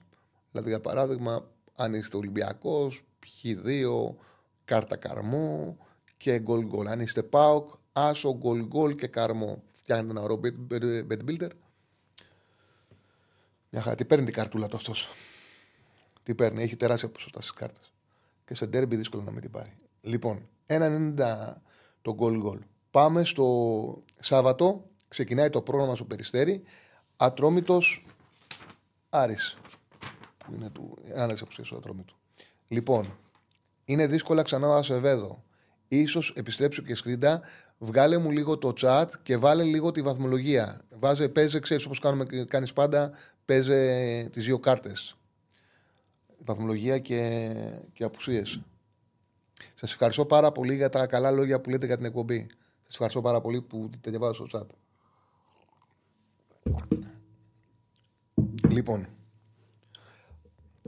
Ατρόμητος Άρης. Ο Ατρόμητος έκανε ένα τρομερό σερί με τον ε, Ήλιτς. Είχε απένα, απίστευτη συνέπεια στο φορμάρισμά του και στο ντεφορμάρισμά του. Είναι πραγματικά σε πολύ κακή κατάσταση. Σε πολύ κακή κατάσταση. Ε, παίζει σε πάρα πολύ χαμηλά μέτρα. Του είναι πολύ δύσκολο να δημιουργήσει ευκαιρίες. Είναι σαν η ομάδα να έσκασε. Δηλαδή, σαν αποφάσισε ο Ήλιτς όταν ανέλαβε να φέρει άμεσα αποτελέσματα και να την ε, φόρμαρε άμεσα. Και μετά από εκεί και πέρα να μην μπορεί αυτό το φορμάρισμα να το αντιμετωπίσει ο Ατρόμητος και κάνει το, το ένα κακό παιχνίδι μετά το άλλο. Παίζει πραγματικά πάρα πολύ άσχημα σε συνεχόμενα παιχνίδια ο, ο Ατρόμητος. Ο Ατρόμητος ο οποίος έχει, τώρα αυτό κοιτάω, ο Ατρόμητος είχε. Ε, λοιπόν... μηδέν πέντε έχει χάσει. μηδέν πέντε είκοσι ένα Ιανουαρίου, δηλαδή είχε σερί δεκατρία παιχνίδια ήττος και χάνει μηδέν πέντε από την ΑΕΚ. Κερδίζει ένα δύο τον Παναθηναϊκό στο πρώτο παιχνίδι κυπέλου που το συζητάγαμε μαζί. Ήταν άθλιος. Άθλιος. Δηλαδή έπρεπε να φάει τέσσερα με πέντε γκολ. Φαινόταν αυτό το πράγμα. Ήταν απίστευτα τυχερός. Απίστευτα υπόλοισε εκείνο το μάτσο ο Παναθηναϊκός που είχε κάνει και όντως και κάποια πειράματα εκεί ο Τερίμ για να δει κάποιους παίκτες. Δεν του βγήκε. Ε... Λοιπόν, Αστέρας Τρίπολης Ατρόμητος τρία ένα. Ατρόμητος Παναθηναϊκός Ρεβάνς μηδέν δύο, δεν πέρασαν τη σέντρα. Ατρόμητος ΠΑΟΚ μηδέν δύο, δεν πέρασαν τη σέντρα. Πανετολικός Ατρόμητος με δέκα. Ο Πανετολικός κράτησε το ένα μηδέν. Νομίζω ότι για τον Άρη ήταν πάρα πολύ σημαντικό το κύπελο. Είναι πάρα πολύ σημαντικό το μηδέν ένα που κάνει στον Πανετολικό. Θα παίξει αρχές Μαρτίου ε, την ε, Ρεβάνς. Ο λόγος που η Ρεβάνς γίνεται άμεσα στο Παναθηναϊκό ΠΑΟΚ είναι ότι ο ΠΑΟΚ έχει το conference, οπότε θέλανε να τελειώνουν με το ΠΑΟΚ. Ο, το Πανετολικός Άρης δεν έχει υπήρχε λόγος να τους πάνε να τα παίξουν τα μάτς συνεχόμενα. Γι' αυτό το λόγο θα έχει, έχει αυτήν την. Ε, είναι πιο λάσκα και θα πάει αρχές Μαρτίου.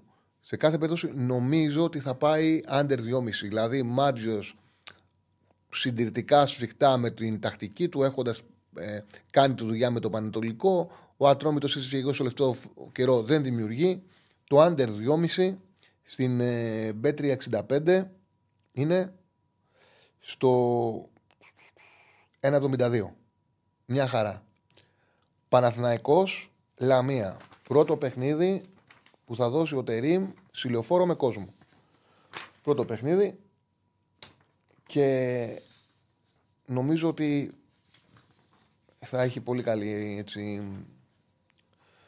ε, θα έχει πολύ καλή έτσι, φιλοξενία από τον κόσμο του Παναθηναϊκού, πολύ καλή αντιμετώπιση του κόσμου του Παναθηναϊκού, γιατί όταν ήρθε, λες και φέρανε το Σταματσόνι, όταν ήρθε την επόμενη μέρα πήγε στο ΆΚΑ, νομίζανε ότι τους, έφερε, τους φέρανε τον Σταματσόνι και κάποιοι γιουχάρανε.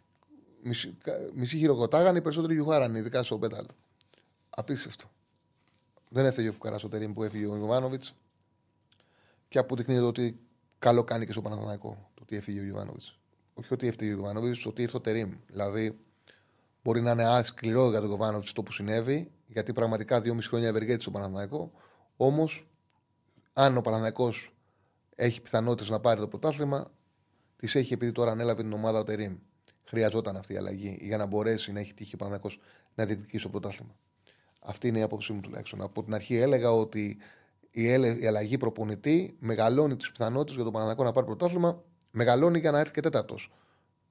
Φαίνεται βέβαια ότι όπως πάντα πράγματα δεν μπορεί να βγει τέταρτος ο Παναθηναϊκός. Έτσι φαίνεται. Θα δούμε όμως. Λοιπόν, τιμωρημένος ο Μποκασέτας, εκτός παραμένουν ο Ιωαννίδης και ο Τζούρισιτς. Κάρτες για την Λαμία ο Μπα Καμαράλ, καιρό λείπει ο Σαντάνα. Ε, εγώ πιστεύω. Μπορεί να κάνει ακόμα και rotation ο Παναθηναϊκός, να δείξουμε μια πιθανή εντεκάδα για τον Παναθηναϊκό με Ντραγκόφσκι κατά δοκάρια, Νομίζω θα το πάρει το μάτσο του Τραγκόφσκι πάλι. Δεν θα πηγαίνει να κάνει παιχνίδι με παιχνίδι rotation. Ήταν και πολύ καλός η Τούμπα. Όχι το αμφισβήτησε ποτέ αυτό ο Τερίμ. Απλά ήθελα να δώσει και ένα παιχνίδι στον Λοντίγκιν. Να μην τον έχει τελείως εκτός. Ήταν καλός στους αίρες. Αλλά ο Τραγκόφσκι είναι τεράστια κλάση φανατοφύλακα. Τεράστια κλάση φανατοφύλακα. Ε, ο Βαγανίδης δεξιά. Χουανκάρα αριστερά. Ούγκο Ακαϊντίν. Το πιο πιθανό είναι να ξεκουράστηκαν για να παίξουν ε, μαζί στο παιχνίδι με τη Λαμία. Ε, χωρίς Πέρεθ θα, θα μείνει ο Ζέκα στη θέση έξι. Δίπλα τους στο οκτώ με ομάδες τέτοιες, μια χαρά είναι ο Βιλένα για το οκτώ, με ομάδες που δίνουν χώρο και χρόνο. Για αυτά τα μάτς ίσα ίσα που μπορεί και να βοηθήσει στην κυκλοφορία μπάλας, άμα δεν τον πιέσουν κιόλας πολύ. Ε, πιο μπροστά ο Μπερνάρ. Στα δύο άκρα ο Βέρμπιτς αριστερά που κόπηκε. Έχω μια έτσι ένα μήπως δώσει ευκαιρία στον Αϊτόρ να παίξει βασικός που είναι εκτός. Δεξιά ο Παλάσιος, θεωρώ ότι αυτό το παιχνίδι θα το πάρει ο Γερεμέγεφ. Το μάτς με τον Πάουξ ο Γερεμέγεφ δεν ταιριάζε. Δεν ταιριάζαν τα μέτρα. Ο Τερίμ ε, βλέπει τα παιχνίδια. Το είχα πει κιόλας ότι ένα από τα λάθη που είχε κάνει ο Τερίμ στο ξεκίνημά του στον Παναθηναϊκός ήταν που ξεκίνησε το Γερεμέγεφ Σιτούμπα και όχι τον Τζούρισιτς. Θα ήταν τελείως διαφορετικά αν έβαζε τον Τζούρισιτς, γιατί δεν είχε τον Σποράρ τότε, μόνο τον Τζούρισιτς είχε διαθέσιμο. Και στο εξήντα εξήντα πέντε έβαζε τον Γερεμέγεφ, είχε, έχανε και ένα γκολ το Παναθηναϊκός. Στο τέλος θα μπορούσε να πάρει μια καλή εκτέλεση ο Γερεμέγεφ. Στο ξεκίνημα να παίζει ο Γερεμέγεφ στον χώρο του σέντρας δεν του ταιριάζε. Και γι' αυτό το λόγο, επειδή το αντιλήφθηκε, ε, δεν τον έβαλε καθόλου με, την, με τον ΠΑΟΚ, έβαλε τον Σπόραρ και όταν χρειάστηκε να πάρει αλλαγή. Χρησιμοποίησε τον Μπακασέτα ψεύτικο εννιάρι και μετά όταν απολύθηκε ο Μπακασέτας έγιναν διάφορα πράγματα για να κρατήσει ο Παναθηναϊκός το σκορ. Έτσι σκέφτομαι, φαντάζομαι πάνω κάτω, με, ε, αμφι, με ερωτηματικό αν θα παίξει ο Βέρμπιτς αριστερά ή ο Αϊτόρ και χωρίς να αποκλείω να δούμε ξανά τον Αράο. Δηλαδή να τον ξεκούρασε τον Πανσεραϊκό να πάρει τρία συνεχόμενα παιχνίδια ο Αράο.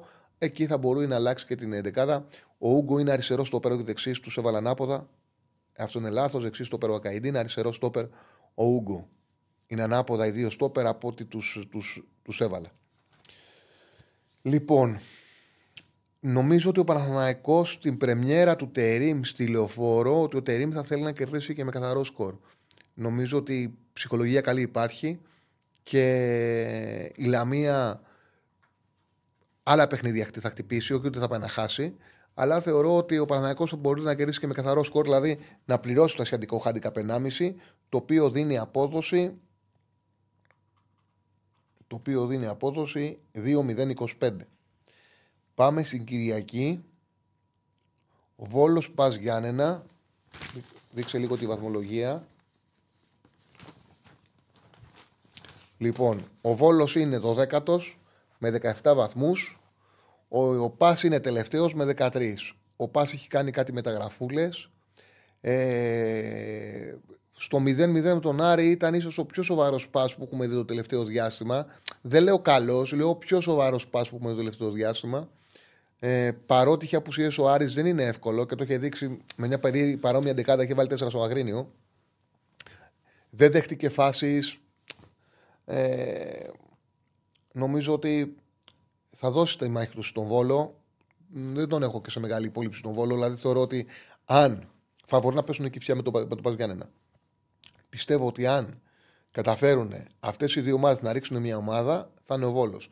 Μπορεί σε αυτό να βοηθήσουν και όσες στα χλαμάρες έκανε ο Μπέος στην Κηφισιά, γιατί δεν είναι καπίθανο να χάσει και ολόκληρο το μάτς ε, λόγω της ρατσιστικής του ατάκας ε, ο Βόλος στην Κηφισιά. Ακόμα και να τιμωρηθεί. Δεν είναι απίθανο. Οπότε δεν είναι απίθανο δηλαδή ο Βόλος να, ο Μπέος να κάνει χάρη στις δύο ομάδες από κάτω και μία από τις δύο να σωθεί. Αν καταφέρουν σε κάθε περίπτωση, πιστεύω, μία εκ των Κηφισιά Πας να σωθούν, το πιο πιθανό είναι να ρίξουν το Βόλο. Νομίζω ότι οι άλλες ομάδες είναι ένα επίπεδο πάνω. Δεν λέω να το παίξει τυχηδείο. Εγώ δεν θα το ακουμπήσω το παιχνίδι. Δεν είναι εύκολος άσος. Κοντά σε μεταγραφή του σε Ιράν βρίσκεται ο Ντέλετιτς, λέει το ρεπορτάζ. Καλύτερος παίκτης του Βόλου, τιμωρημένος ο Σλανίδης. Ο Πας Γιάννενα δεν έχει προβλήματα σημαντικά. Ε, no bet από μένα. Λοιπόν, ΑΕΚ Ιφσιά. Λοιπόν, να δείξουμε εντεκάδα πιθανή ΑΕΚ που έδωσε ο Γεωργίου. Λοιπόν, Ο Άκης τον είδα και στον δρόμο που ερχόμουν, που πήγαινε για το ποτάκι της Παρασκευής.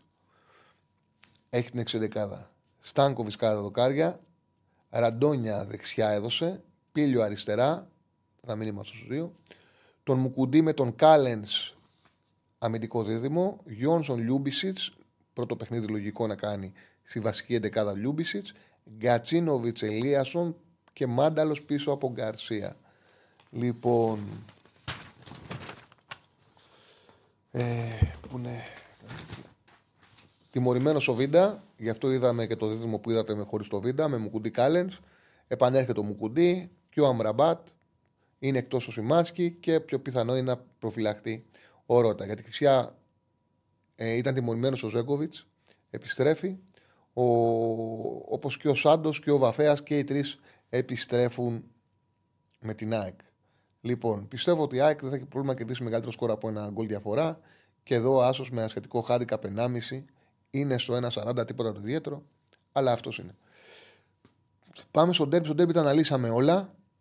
Ε, οπότε, τα δύο παιχνίδια του Σαββάτου είναι Ατρόμητος Άρης, άντερ δύο κόμμα πενήντα ένα εβδομήντα δύο. Ε, Παναθηναϊκός Λαμία, άσο σχετικό χάντικαπ ενάμιση δύο μηδέν πέντε. Εγώ να σου πω την αλήθεια, τα παίζω σε, δηλαδή θα παίξω το, το παρολί του Σαββάτου ξεχωριστά, το παρολί της Κυριακής ξεχωριστά και με τον άσο του Όφη με τον Πανσεραϊκό την Δευτέρα, που πιστεύω ότι στην πρεμιέρα του Δέλα ο Όφη έχει έναν αντίπαλο που μπορεί να τον πάρει, τέσσερα πέντε. Δηλαδή θα παίξω τα ε, παρολί Σαββάτου ξεχωριστό, παρολί Κυριακής ξεχωριστό και ένα τέσσερα πέντε, τα πέντε παιχνίδια, δηλαδή με ένα λάθος. Στο Όφι Πανσεραϊκό είναι τιμωρημένος ο Μεγιάδο, επιστρέφει ο Λαμπρόπουλος, επιστρέφει και ο Τοράλ. Γιατί ο Πανσεραϊκός δεν έχει προβλήματα. Πρεμιέρα Δέλα.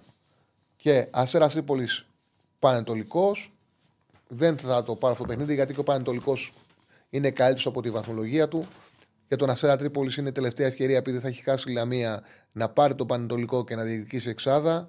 Ο Πανετολικός σκοράρει όμως και έχει μια ορμή στο μάτς του, στα παιχνίδια του. Δεν, λόγω του κινήτου του Ασέρα το φοβάμαι για έκπληξη. Δεν, μου αρέσει ο Πανετολικός για, και εκτός είναι επικίνδυνος για να τον δώσω άσο.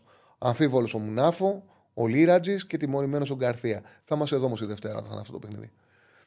Ε, αν θα καταφέρει ο Όφη να σώσει τη χρονιά, ναι, νομίζω θα καταφέρει. Ε, εντάξει. Ήταν τελείως λαθασμένη η απόφαση να φέρουν το Π Π Μ Λ. Λάθος να διώξουν τον Νταμπράουσκας.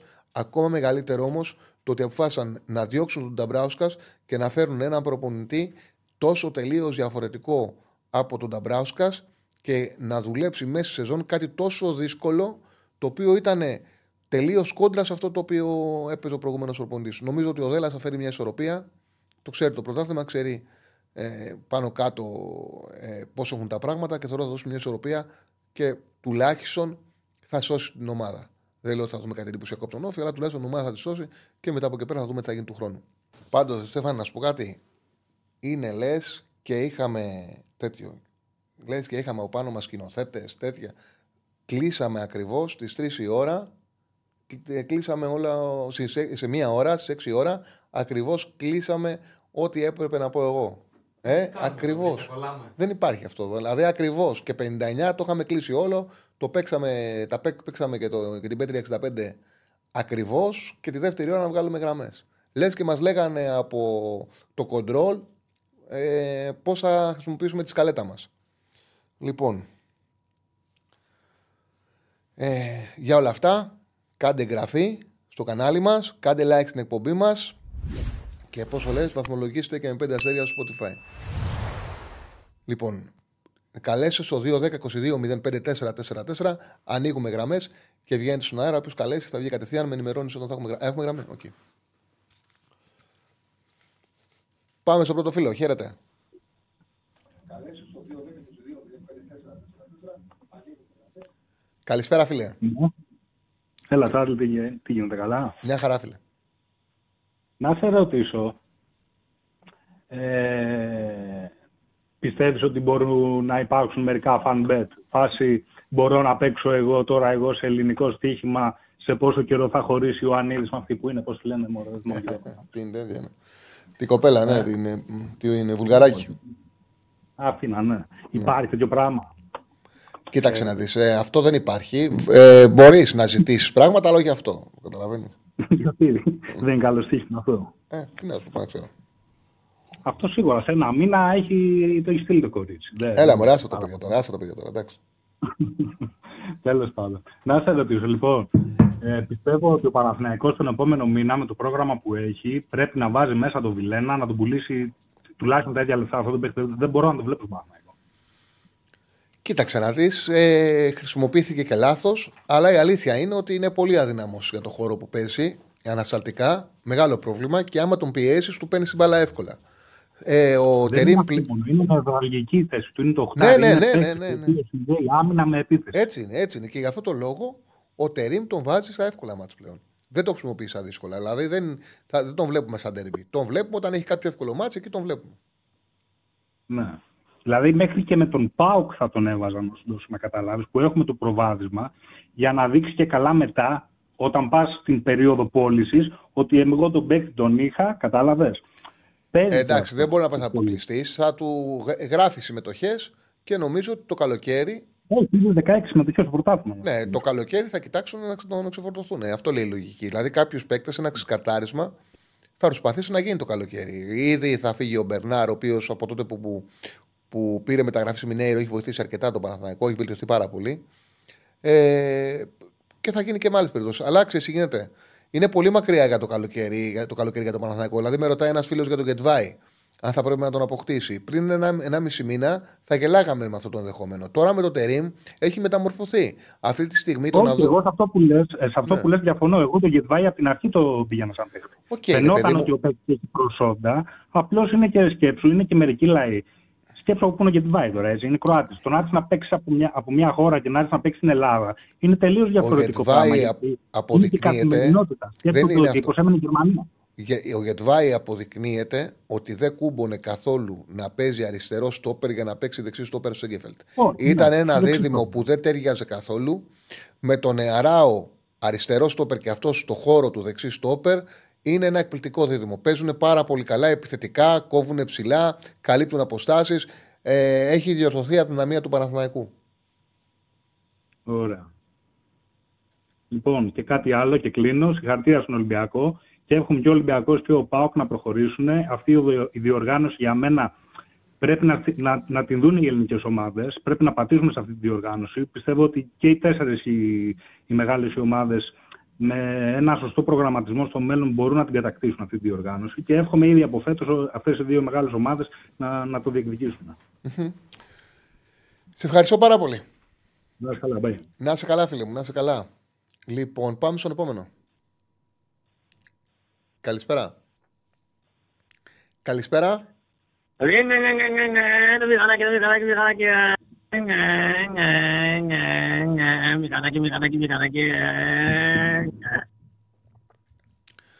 Έπεσε το μηχανάκι.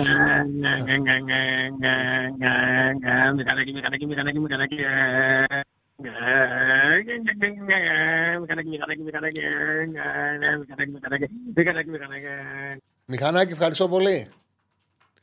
Πάμε στον επόμενο. Καλησπέρα. Καλησπέρα, Τσαρλί. Καλησπέρα. Θωμάς Ολυμπιακός. Γεια σου, Θωμά. Είχαμε μιλήσει και πριν τις γιορτές. Ε, σχετικά με το χθεσινό παιχνίδι θα ήθελα έτσι εγώ να πω δύο-τρία πραγματάκια. Μου άρεσε χθες ο Ολυμπιακός, στο μεγαλύτερο κομμάτι του παιχνιδιού. Περίμενα και εγώ να δω τον ε, Μεντιλίμπαρ, στον λίγο αυτό χρόνο τι θα παρουσιάσει. Από αυτά τα έτσι, πρώτα στοιχεία που έδειξε, από αυτό που παρουσίασε σαν ε, πρώτη εικόνα, ε, είναι, θε, θεωρώ θετικά, θετικές οι εντυπώσεις. Επιβεβαιώθηκες σε, σε αυτά που έλεγες, σε κάποια πράγματα που έλεγες την παραμονή του παιχνιδιού, σχετικά με, το, με τον τρόπο που πιέζει, σε ποια σημεία του γηπέδου πιέζει όταν αμήνεται η άλλη ομάδα. Mm-hmm. Ε, δεν σπαταλάει ενέργεια στο να πιέσει σε όλο το τρίτο, απλά στον κεντρικό άξονα. Αυτό παρατήρησα εγώ. Τουλάχιστον, τουλάχιστον τώρα, γιατί δεν έχει εκπαιδεύσει ακόμα την ομάδα του. Φαντάζομαι ότι την εξέλιξη της ομάδας θα τη δούμε του χρόνου. Δηλαδή θεωρώ ότι αν μείνει του χρόνου, μακάρι να μείνει, θα δούμε και θα, και θα πατάμε γερά ότι ο Μεντιλίμπαρ είναι αυτός. Και στον Ολυμπιακό θέλει να δώσει αυτά τα πράγματα. Έχουμε μια βάση από τις προηγούμενες δουλειές, αλλά το πώς το φαντάζεται σε μια ομάδα που κάνει πρωταθλητισμό, θεωρώ ότι θα το δούμε του χρόνου, αν η διοίκηση του Ολυμπιακού το, το επιτρέψει. Του το επιτρέψει σαφώς, μακάρι να μείνει και να, σίγουρα θα θέλει και κάποιους παίκτες οι οποίοι να μπορούν να υποστηρίξουν ακόμα καλύτερα το πλάνο του.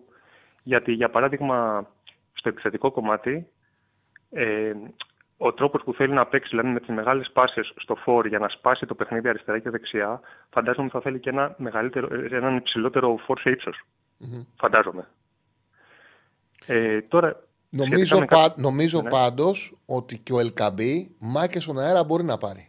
Μπορεί να πάρει. Και εμένα, αν κάτι μου άρεσε και το είπα και στην ανάλυση μου, είναι ότι ο Ολυμπιακός τον έβγαλε τον Ελκαμπή σε πολλές φάσεις για γκολ. Δηλαδή, του φτιάξε φάσεις για ένα εξ γκολ και παραπάνω από ένα εξ γκολ. Είναι πολύ σημαντικό ότι στο πρώτο παιχνίδι του προπονητή σε ευρωπαϊκό παιχνίδι τάισε τόσο πολύ με στην περιοχή το φόρτου. Ναι, ναι. Έχεις δίκιο σε αυτό που λες. Ε, τώρα, σχετικά με τις αλλαγές, το μόνο που μπορώ έτσι, αν και είναι πολύ νωρίς, το ξαναλέω, δηλαδή δεν το λέω σαν ε, αρνητικό, απλά το μόνο έτσι που θα μπορούσα να του επιρρήψω είναι ότι θα μπορούσε να τις κάνει λίγο νωρίτερα. Δηλαδή είχε ένα, ένα οκτώ λεπτό, δέκα λεπτό η ομάδα, στο οποίο είχε πέσει από δυνάμεις, φάνηκε στην αρχή του δεύτερου χρόνου. Οπότε εκεί θα μπορούσε ίσως να φρεσκάρει την ομάδα λίγο νωρίτερα. Η, τις αλλαγές. Ναι, ναι, ναι, ναι, όχι, όχι, όχι, όχι. Απλά ότι όταν έγινε, οι αλλαγές έδωσαν το μάτσο. Έχεις δίκιο ότι στο ξεκίνημα του δευτέρου ημιχρόνου υπήρχε ένα διάστημα που είχε χάσει την, την μπάλα Ολυμπιακός και τα μέτρα του. Αυτό. Τώρα τις αλλαγές τις θεωρώ, τις θεωρώ εκατό τοις εκατό εύστοχες. Όλες. Όλες του δώσαν από κάτι. Για τον Όρτα θα συμφωνήσω και τον Ρικάρντο Όρτα ότι έδωσε το μισάωρο που έπαιξε. Έδωσε πάρα πολύ καλό μάτς και ξέρεις τι, Τσάρντι, μου άρεσε στο, στο συγκεκριμένο παίκτη. Το πώς κινήθηκε χωρίς την μπάλα mm-hmm. όταν, ήμασταν, όταν ήμασταν ψηλά. Ε, θεωρώ, θεωρώ ότι κατάφερε, κατάφερε με, αυ, με αυτό τον παίκτη να κρατήσει την ομάδα ψηλά με, ασ... με... με περισσότερη ασφάλεια. Έχεις απόλυτο δίκιο και πιστεύω ότι σε αυτό που δουλεύει ο Μεντιλίμπαρ και αυτό που θέλει να κάνει, του ταιριάζει πάρα πολύ η Όρτα. Και του ταιριάζει η Όρτα που είναι, επειδή είναι ένας παίκτης όπου κινείται στους χώρους που θυμάμαι ότι κινούταν, για παράδειγμα, ο Ράκιτιτς με τη Σεβίλη. Ε, ε, ε, αυτό το, το τετράγωνο που φτιάχνει με το διπλανό ναι. χαφ και τους δύο στόπερ. Για να έχει ασφάλεια. Και είναι πολύ καλός η κατεύθυνση να δίνει την μπάλα δεξιά, να δίνει την μπάλα αριστερά, να την ξαναπαίρνει. Ε, mm-hmm. ε, του ταιριάζει νομίζω Όρτα του Μεντιλίμπαρ, περιμένω να δω. Πάρα, πάρα πολύ και εμένα, και εμένα έτσι μου φαίνεται. Τώρα όσο για το μάτς, να πω και έτσι ένα τελευταίο για το μάτς για την Κυριακή, ε, που είναι στο ενδιάμεσο από τη Ρεβάνς, θεωρώ ότι θα κάνει κάποιες αλλαγές. Δεν θεωρώ ότι θα πάει ακριβώς με την ίδια δεκάδα. Δηλαδή μπροστά θα βάλει και Ποντένσε και Γιώβετιτς. Ε, Και Όρτα. Mm-hmm. Τουλάχιστον. Και θα δούμε. Θα δούμε, θα δούμε τι θα κάνει, γιατί και mm. το, το Μεντιλίμπαρ τώρα τον διαβάζουμε και εμείς στην Ελλάδα και πώς σκέφτεται ναι, ναι. τα τρία μάτς συνεχόμενα. Α, σε ευχαριστούμε α, πάρα πολύ. Εγώ σε ευχαριστώ, Τσάλη. Καλή συνέχεια. Να σε καλά, καλά. Κάναμε πολύ ωραία συζήτηση, φίλε.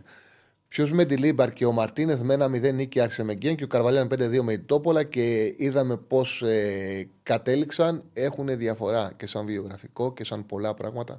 Ακόμα η πέντε δύο νική με την Τόπολα, όταν την έκανε, αν είχε ζει την εκπομπή, την επόμενη μέρα είπα ότι εγώ από αυτό που είδα δεν είμαι αισιόδοξος. Ο τρόπος ο ερασιτεχνικός που είχε αμυνθεί ο Ολυμπιακός σε εκείνο το παιχνίδι φαινόταν ήταν ένα πρόχειρο αποτέλεσμα απέναντι σε μια κακιά ομάδα. Ο Ολυμπιακός έβγαλε σοβαρότητα. Πρόσεξε, προσέξτε παιδιά. Προσέξτε. Ε, δεν λέμε. Κανένα, ούτε εγώ, ούτε ο φίλος που βγήκα, φαντάζομαι ούτε οι φίλοι του Ολυμπιακού, περισσότεροι τουλάχιστον, η πλειοψηφία, ε, πιστεύουν ότι ο Μεντιλίμπαρ είναι ένας μάγος και ξαφνικά θα μεταμορφώσει τον Ολυμπιακό και όλα είναι καλώς καμωμένα και θα κάνει θαύματα. Ο Ολυμπιακός είναι μια ομάδα που έχει δουλέψει λαθασμένα για μεγάλο διάστημα. Είναι μια ομάδα που το τελευταίο ενάμιση χρόνο, σε τέσσερις μεταγραφικές περιόδους, έχει φέρει πενήντα έξι παίκτες. Αυτά τα πράγματα. Δεν γίνονται. Ε, δεν γίνονται. Δεν μπορεί να το διορθώσει αυτό κανένα ποδοσφαιρικό μυαλό. Λέμε, λέω όμως ότι είναι ένας προπονητής με πραγματικά σπουδαίο βιογραφικό για να έρθει στην Ελλάδα, ο οποίος θα μπορούσε πολύ εύκολα, θα βρίσκε σίγουρα ομάδα Ισπανία, στην Ισπανία. Είναι ένας προπονητής ο οποίος εν δυνάμει είναι προπονητής στη Λα Λίγκα, βρίσκει κάθε χρόνο δουλειά στη Λα Λίγκα. Πήρε πέρσι ευρωπαϊκό που μεγαλώνει την οντότητά του και τις μετοχές του και σε αυτόν αξίζει να επενδύσει ο Ολυμπιακός, γιατί έχει και συγκεκριμένη φιλοσοφία που ο Καρβαλιάλ για παράδειγμα δεν είχε. Για τον Μαρτίνεθ αυτή ήταν η συζήτηση και, ο, και η ένστασή μου και έλεγα ότι ο Ολυμπιακός δεν πρέπει να αλλάξει προπονητή, δεν μπορεί να εντυπωσιάσει έτσι, αλλά δεν έχω δει και ένα πλάνο στο Μαρτίνεθ που να με κάνει να σκέφτομαι ότι αν το εξελίξει θα φτιάξει την ομάδα. Ο Μεντιλίμπαρ αυτό το πλάνο δεδομένα το έχει. Γι' αυτό το λόγο λέω ότι πρέπει να χτίσει πάνω στο Μεντιλίμπαρ ο Ολυμπιακός. Αυτή είναι η άποψή μου, αυτό καταλαβαίνω εγώ. Δεν ξέρω τι καταλαβαίνει η διοίκηση και πώς θα λειτουργήσει. Μπορεί ο Ολυμπιακός να πάρει πρόξι δεκαέξι κόφερες, εβδομήντα τρία τοις εκατό ναι, είκοσι έξι τοις εκατό όχι. Το πόλ που βάλαμε ε, σε χίλιους τριακόσιους ψήφους. Πάμε στον επόμενο φίλο. Καλησπέρα. Καλησπέρα, φίλε. Καλησπέρα, Τσάρλι. Τι κάνεις? Είμαι ο φίλος του Νίκου του Ναυαγωσέως από Κέρκυρα. Έλα, φίλε του Νίκου. Πώς σε λένε? Τι γίνεται? Λοιπόν, πρώτη φορά παίρνω. Παρακολουθώ φανατικά. Άσε με λίγο να μιλήσω, Νίκο. Σε βλέπουμε τώρα. Ε, λοιπόν, θέλω να μου σχολιάσεις, θέλω να μου σχολιάσεις λίγο. Ε, τι γίνεται εκεί στον Ολυμπιακό τώρα, τι, τι στόχους έχει, πώς θα παλέψει εκεί στα play-off με τον Άρη, θα χτυπήσουν τα μάτς, εκεί θα έχει γίνει της κακομοίρας. Εντάξει, τώρα είναι πολύ σημαντικό το μάτς με τον ΠΑΟΚ. Ε, η εξέλιξή του θα, θα μας δείξει τι θα γίνει. Μετά από και πέρα είναι και, το, και η Ευρώπη. Αν περάσει Φερεντσβάρος, πάει στους δεκαέξι. Ε, εγώ, και τι αυ... πιστεύεις ότι αφού δεν μπορεί να προχωρήσει ο Ολυμπιακός μέχρι εκεί, δηλαδή και στους δεκαέξι να πάει. Κοίταξε, φίλε, για μένα το σημαντικό, το λέω συνέχεια, δεν ξέρω πού θα φτάσει ο Ολυμπιακός. Το σημαντικό είναι να καταλάβουν ότι πρέπει σε αυτό το προπονητή να επενδύσουν και να αφήσουν τον χρόνο να δουλέψει, να τους φτιάξει η ομάδα. Ε, θεωρώ ότι πάντως η ομάδα θα είναι καλύτερη και πιο μαζεμένη με τον Μεντιλίμπαρ από ό,τι ήταν με τον Καρβαλιάλ. Αυτό είναι δεδομένο. Πολύ σωστό, πολύ σωστός. Μπράβο. Πολύ σωστό. Εγώ πιστεύω στα πλέον θα γίνει σφαγή, γιατί. Ε, ο Άρης πάει για... Ο Άρης... Ο Άρης... Άσε με να του, άσε με να του μιλήσω. Ε, θα γίνει σφαγή. Ο Άρης είναι... θα, χτυπάει... θα χτυπήσει τον Ολυμπιακός στα play-off και στα δύο μάτς. Ε, μην γίνει κανένα μπάμε και στον Ολυμπιακό. Δεν ξέρω τώρα. Μην βγει κανένα τέταρτη, τέταρτη θέση. Χάσει και πρωτάθλημα και κύπελο. Ε, και η τέταρτη θέση φέτος έχει και το είναι και επικίνδυνη. Γιατί αν ο Άρης πάρει το κύπελο στο τελικό είτε με τον Παναθηναϊκό είτε με τον ΠΑΟΚ, ο τέταρτος δεν θα βγει η Ευρώπη. Και ναι, για... ναι, ναι, ναι, ναι. ναι. Ποιος, πι, ε, ποιος πιστεύεις ότι θα φτάσει η κατάκτηση? Ε, είναι, είναι τριάντα τρία κόμμα τρία και για τους τρεις. Και για Παναθηναϊκό και για ΑΕΚ και για Ολυμπιακό. Έτσι πιστεύω. Και για ΠΑΟΚ, συγγνώμη, για Ολυμπιακό. Παναθηναϊκό, ΠΑΟΚ, ΑΕΚ. Εγώ ΠΑΟΚ είμαι. Είναι, είναι τριάντα τρία κόμμα τρία τοις εκατό και για τους τρεις. Αυτό πιστεύω. Ναι, ναι, ναι. Ελπίζω να προχωρήσουμε λίγο στην Ευρώπη τουλάχιστον. Τώρα παίζουμε σε... κι εμείς. Παίζουμε το σε δύο τρεις εβδομάδες. Τι βλέπεις για την Κυριακή? Ε, δύσκολο μάτς, πολύ δύσκολο, Τσάρλι. Δεν, δεν, δεν, δεν, δεν υπάρχουν προγνωστικά πιστεύω για αυτό το παιχνίδι. Ανοιχτός μάτς και ο Ολυμπιακός θα τα δώσει όλα. Ο ΠΑΟΚ θα μπει και αυτός με το μαχαίρι, με, με το μαχαίρι στα δόντια. Έχετε το ρεκόρ την Κυριακή, θέλατε αναβολή. Σε ευχαριστώ. Δεν άκουσα τίποτα. Σε ευχαριστώ. ευχαριστώ. Καλή συνέχεια. Γεια, γεια. Να είσαι καλά. Δεν άκουσα τίποτα. Λοιπόν, πάμε στον επόμενο. Καλησπέρα. Καλησπέρα, Τσάρλι. Καλησπέρα, Κώστα. Δεν με ακούσεις, Τσάρλι? Έλα, φίλε, ναι. Καλησπέρα, πάνω στο Θεσσαλονίκη. Έλα, έλα πάνω. Ε, παρακολουθώ πολύ συχνά. Ε, φανα... Πάω και είμαι. Ε, πήρα να σχολιάσω λίγο ακόμα, δεν μπορώ να χωνέψω αυτή την είδα την οποία από την ομάδα μου στον ημιτελικό ε, με το Παναθηναϊκό. Τώρα να έχεις ξαναδεί ποτέ τόσο εκτεταμένο rotation από μια ομάδα σε ημιτελικό κυπέλου και δεν ξέρω κατά πόσο α, ο προπονητής που είναι ένας εξαιρετικός προπονητής με βάση α, το τι έχει δείξει η δουλειά του, αν διάλεξε ομάδα για την εντεκάδα ή αν διάλεξε διοργάνωση. Νομίζω δηλαδή, ότι διάλεξε ένα μάτς, Ευρώπη, διάλεξε ένα μάτς που, που και διοργάνωσε αλλά και που μπορεί να το διορθώσει, έτσι νομίζω. Δηλαδή πιστεύω ότι θεώρησε mm. ότι ο Λουτσέσκου ότι μπορεί βάζοντας πέντε αλλαγές από το εξήντα και μετά να μην χάσει η Τούμπα ή ακόμα και που έχασε τον γκολ ότι έχει πιθανότητες να διορθωθεί στη ρεβάνς. Αυτό, αυτό, αυτό πιστεύω. Εγώ σίγουρα καταλαβαίνω μια μεγάλη αυτοπεποίθηση με αυτή την κίνηση, δείχνοντας ότι λίγο ασέβεια προς το σύνολο του Παναθηναϊκού. Δεν γίνεται να κατεβάζεις ε, μόνο τρεις από τους βασικούς σου με τον Παναθηναϊκό. Είναι σαν να του λες ε, και με τα δεύτερά μου σε κερδίζω. Αυτό δεν νομίζω βάσει και ιστορίας και φανέλας και ε, ακόμα και ομάδας ρόστερ να πεις ότι θα το κάνεις. Δεν έχεις φτάσει σε αυτό το επίπεδο να υποτιμάς τόσο πολύ, ακόμα και εκτός έδρας, τον Παναθηναϊκό που είναι εκτός έδρας. Ε, δεν μπορώ να καταλάβω, δηλαδή λες και ο ΠΑΟΚ είναι η μοναδική ομάδα που παίζει στην Ευρώπη σε τρεις διοργανώσεις να κάνει τόσο πολύ rotation. Γι' αυτό πληρώνονται πέρα. Ξέρεις τι συμβαίνει, ξέρεις τι συμβαίνει. Καταλαβαίνω τι λες και καταλαβαίνω ότι είναι άσχημο για κάποιον φίλο μιας ομάδας να βλέπει ένα πολύ σημαντικό παιχνίδι και ο προπονητής να του αλλάζει ουσιαστικά όλη την δεκάδα. Ήταν χαλασμένη όλη η ομάδα, έτσι. Ε, όμως, όμως μου αρέσει, δηλαδή επειδή ο Λουτσέσκου είναι καλός προπονητής και ξέρουμε ότι τρέλες δεν κάνει. Να σκεφτούμε και το εξής, ότι είχε να παίξει ντέρμπι την Κυριακή με την ΑΕΚ. Ένα ντέρμπι που έπρεπε να το πάρει για πολλούς λόγους. Άσχετα από το κέρδισε. Έπρεπε να το πάρει με την καλή ομάδα. Μετά την Τετάρτη, ντέρμπι κυπέλου, ημιτελικού κυπέλου με τον Παναθηναϊκό. Την Κυριακή, από τη στιγμή που δεν κέρδισε την ΑΕΚ, πρέπει οπωσδήποτε να κερδίσει τον Ολυμπιακό για να μην χάσει την πρώτη θέση. Και την Τετάρτη, ρεβάνς.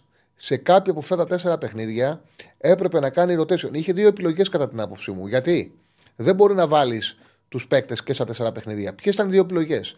Η μία επιλογή ήταν να ε, κάνει δύο-τρεις αλλαγές σε κάθε παιχνίδι και να παρουσιάζει σε κάθε παιχνίδι μια τριπούλα ή δύο-τρεις αλλαγές, οκ, okay, όπως είναι, ή ένα παιχνίδι από τα τέσσερα να κάνει αυτό το οποίο έκανε. Δηλαδή ένα παιχνίδι να επιλέξει να βάλει τους δεύτερους.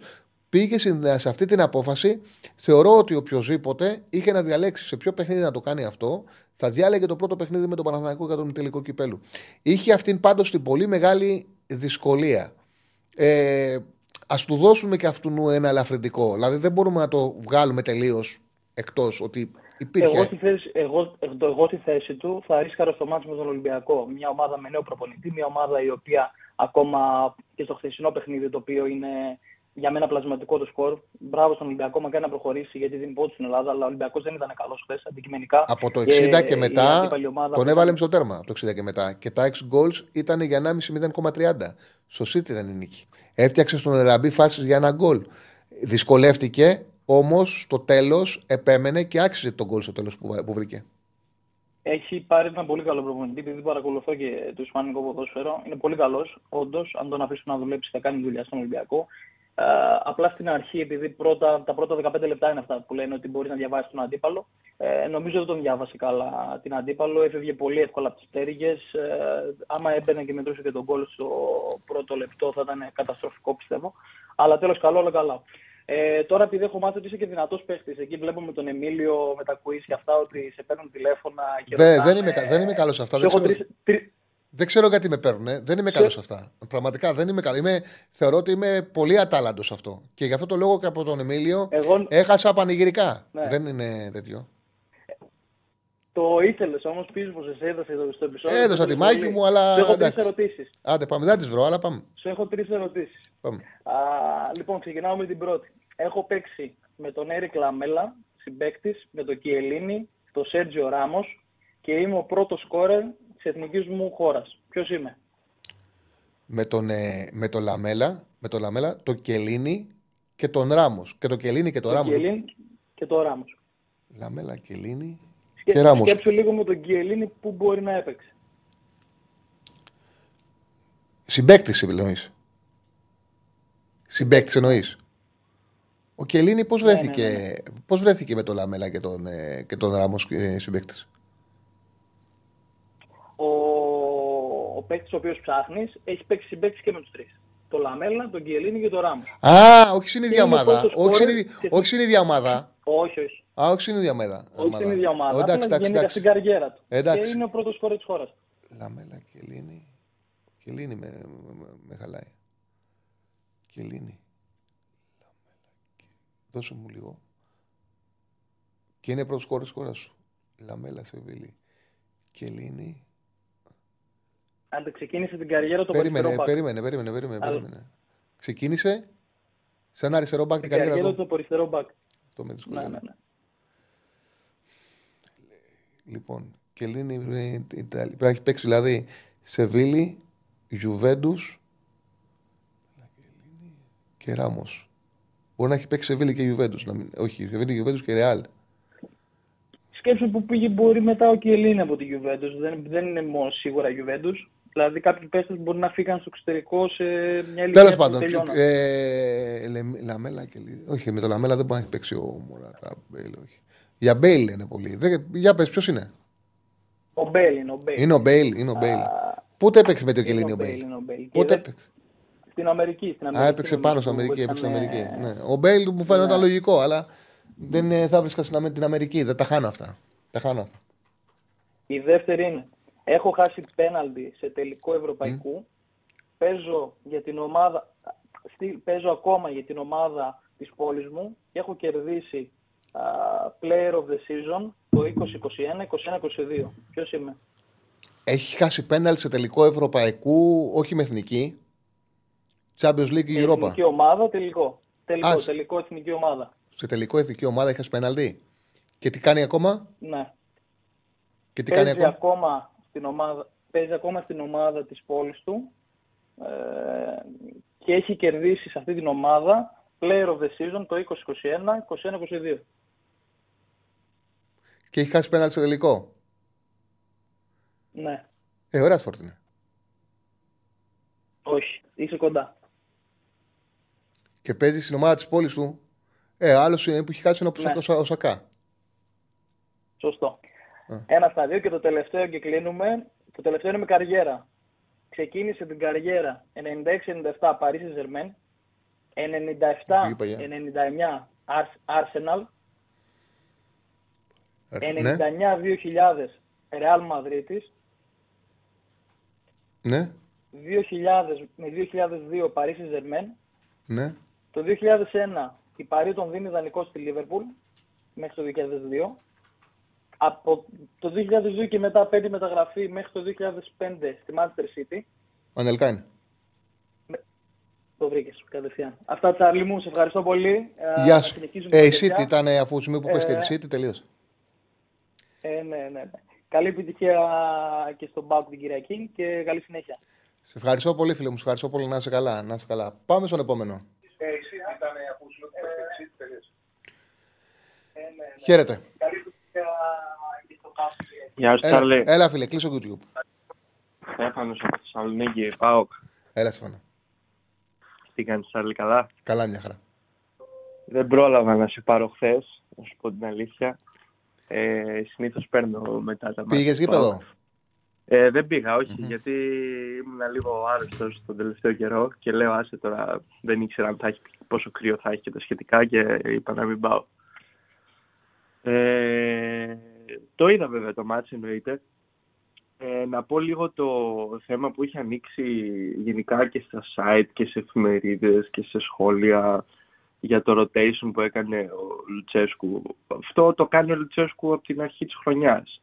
Ναι ρε, δηλαδή, απλά ήταν, ότι... ήταν ημιτελικός κυπέλου, ήταν με τον Παναθηναϊκό, άλλο πράγμα να το κάνεις ε, στο ναι, περίπτωση, ναι, στον Ατρόμητο να το κάνεις... Όπως...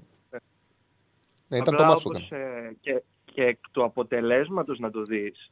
Δεν είναι ότι ο Παναθηναϊκός ήταν καλύτερος και την άξιζε την νίκη και δίκαια την πήρε, αλλά δεν είναι κιόλας ότι κυριάρχησε μέσα στο γήπεδο. Ότι δεν μπορούσε να αλλάξει πάσα. Όχι, όχι, όχι. Ότι... Και είχε και φάσεις ο ΠΑΟΚ ακόμα ναι. και στο τέλος μπορούσε να σοφαρίσει και το κάνει. Στο τέλος τον έκλεισε. Ασφαλώς. Ότι αν, εξελε... αν εξαιρέσεις ε, τον γκολ, που Τσάρλι τώρα επειδή σε ακούω και πόσο καιρό, δεν μπορώ να δεχτώ ότι φάγαμε γκολ το οποίο ξεκίνησε από κεφαλιά του Μπερνάρ. Και μετά μας το έβαλε ο Σπόραρ. Εντάξει, εντάξει. Συνειδητοποίησες.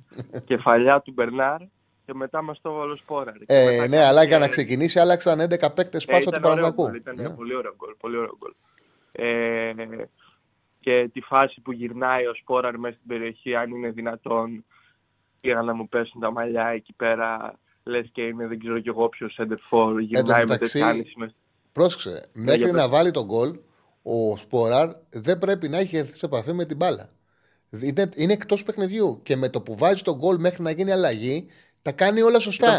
Είναι άλλος παίκτης. Ναι, είναι, δηλαδή πήρε μια απίστευτη ψυχολογία μισοπενίδη και του βγαίναν τα πάντα. Αν έβαζε και τον γκολ ναι. και κάνει το μηδέν δύο εκεί, θα ήταν ε, η καλύτερη του ενέργεια στο Παναθηναϊκό. Δηλαδή, καλά, το πώς το έβγαλε αυτό ο Κοτάρης και είναι απίστευτο. Ε, δηλαδή, εγώ την είδα την μπάλα να μπαίνει οριακά. Mm. Όταν έκανε τη στροφή, την είδα να μπαίνει. Νομίζω ε, ότι είναι μετά... δύο επεμβάσεις του Κοτάρης και αυτή και στην κεφαλιά του, του Σαμάτα, του Τραγκόφσκι. Τη διαγωνία. Εγώ, εγώ θεωρώ ότι είναι πιο δύσκολη η επέμβαση του Ντραγκόφσκι στο πρώτο ημίχρονο με τον Τόμας. Που ας πούμε αυτό, εκεί το τελείωμα του Τόμας για μένα δείχνει το πόσο πιο χρήσιμος παίχτης είναι και πόσα level πάνω είναι από το Σαμάτα, ακόμα και αν δεν φαίνεται αυτό γενικά. Δηλαδή το ότι του γυρνάει την μπάλα από εκεί ο Ράφα και καταφέρνει ο Τόμας που είναι και μισή μερίδα, βγαίνει πρώτος στην μπάλα και τελειώνει κιόλας με το εξωτερικό και κάνει τρομερή επέμβαση και εκεί ο Ντραγκόφσκι που σηκώνει και τη βγάζει με το πόδι. Η μπάλα πήγαινε μέσα. Για μένα δεν συγκρίνονται οι δύο. Είναι πολύ καλύτερος ο Τόμας. Πολύ καλύτερος και είναι πολύ χρήσιμος ναι, στα μεγάλα παιχνίδια. Μένα. Γιατί έχει μεγάλη συμμετοχή στα παιχνίδια. Ενώ ο Σαμάτα δεν έχει. Απλά του, του Τόμας που λες ήταν επέμβαση ενστίκτου. Και γρήγορη αντίδραση, αλλά ήταν ενστίκτου. Ενώ στην κεφαλιά του Σαμάτα ήταν προσόντων. Δηλαδή έχει διαβάσει την κεφαλιά και έχει απλωθεί ολόκληρος και έχει κάνει τέτοια εκτείναξη που και πιο μακριά να πήγαινε θα το βγάζε. Τέλος πάντων, αυτό που θέλω να καταλήξω είναι ότι ε, αν ερχόταν το μάτς ένα ένα, δεν νομίζω ότι θα έλεγε κανένας κάτι για το rotation. Mm-hmm. Αυτό θέλω να πω. Ότι εντάξει, μπορεί να γίνει κριτική, μπορεί κάποιος να πει ότι είναι μη τελικός κυπέλου, ρε φίλε, βάλε, τα, βάλε την καλή ομάδα να παίξει. Αλλά από την άλλη, μέχρι να, ας πούμε, να, να δούμε αν θα αποκριθεί, ποιος από τους δύο θα αποκριθεί, δεν μπορεί να γίνει την κριτική. Άμα να γίνει κριτική, ας γίνει μετά το δεύτερο επιτελικό. Ε, Ένα αυτό. Και δεύτερον, ε, ξέρεις όσο καιρό μιλάμε, δεν στέκομαι σχεδόν καθόλου σε εξωγηπαιδικά γενικά, δηλαδή πολύ εξωαγωνιστικά βασικά. Αλλά δεν μπορώ να μην σχολιάσω αυτό που κάνει ο Μπακασέτας. Δηλαδή, προφανώς σωστή ήταν η κόκκινη και για τους δύο, έτσι. Δεν βάζω, δεν δικαιολογώ κάποιον από τους δύο. Και σίγουρα δεν είναι ο μόνος ο Μπακασέτας που το κάνει. Και το όχι, κάνει δύο, δύο, και... δύο φορές την πρώτη επιθετική κίνηση την έχει κάνει ο Τόμας και τις δύο φορές.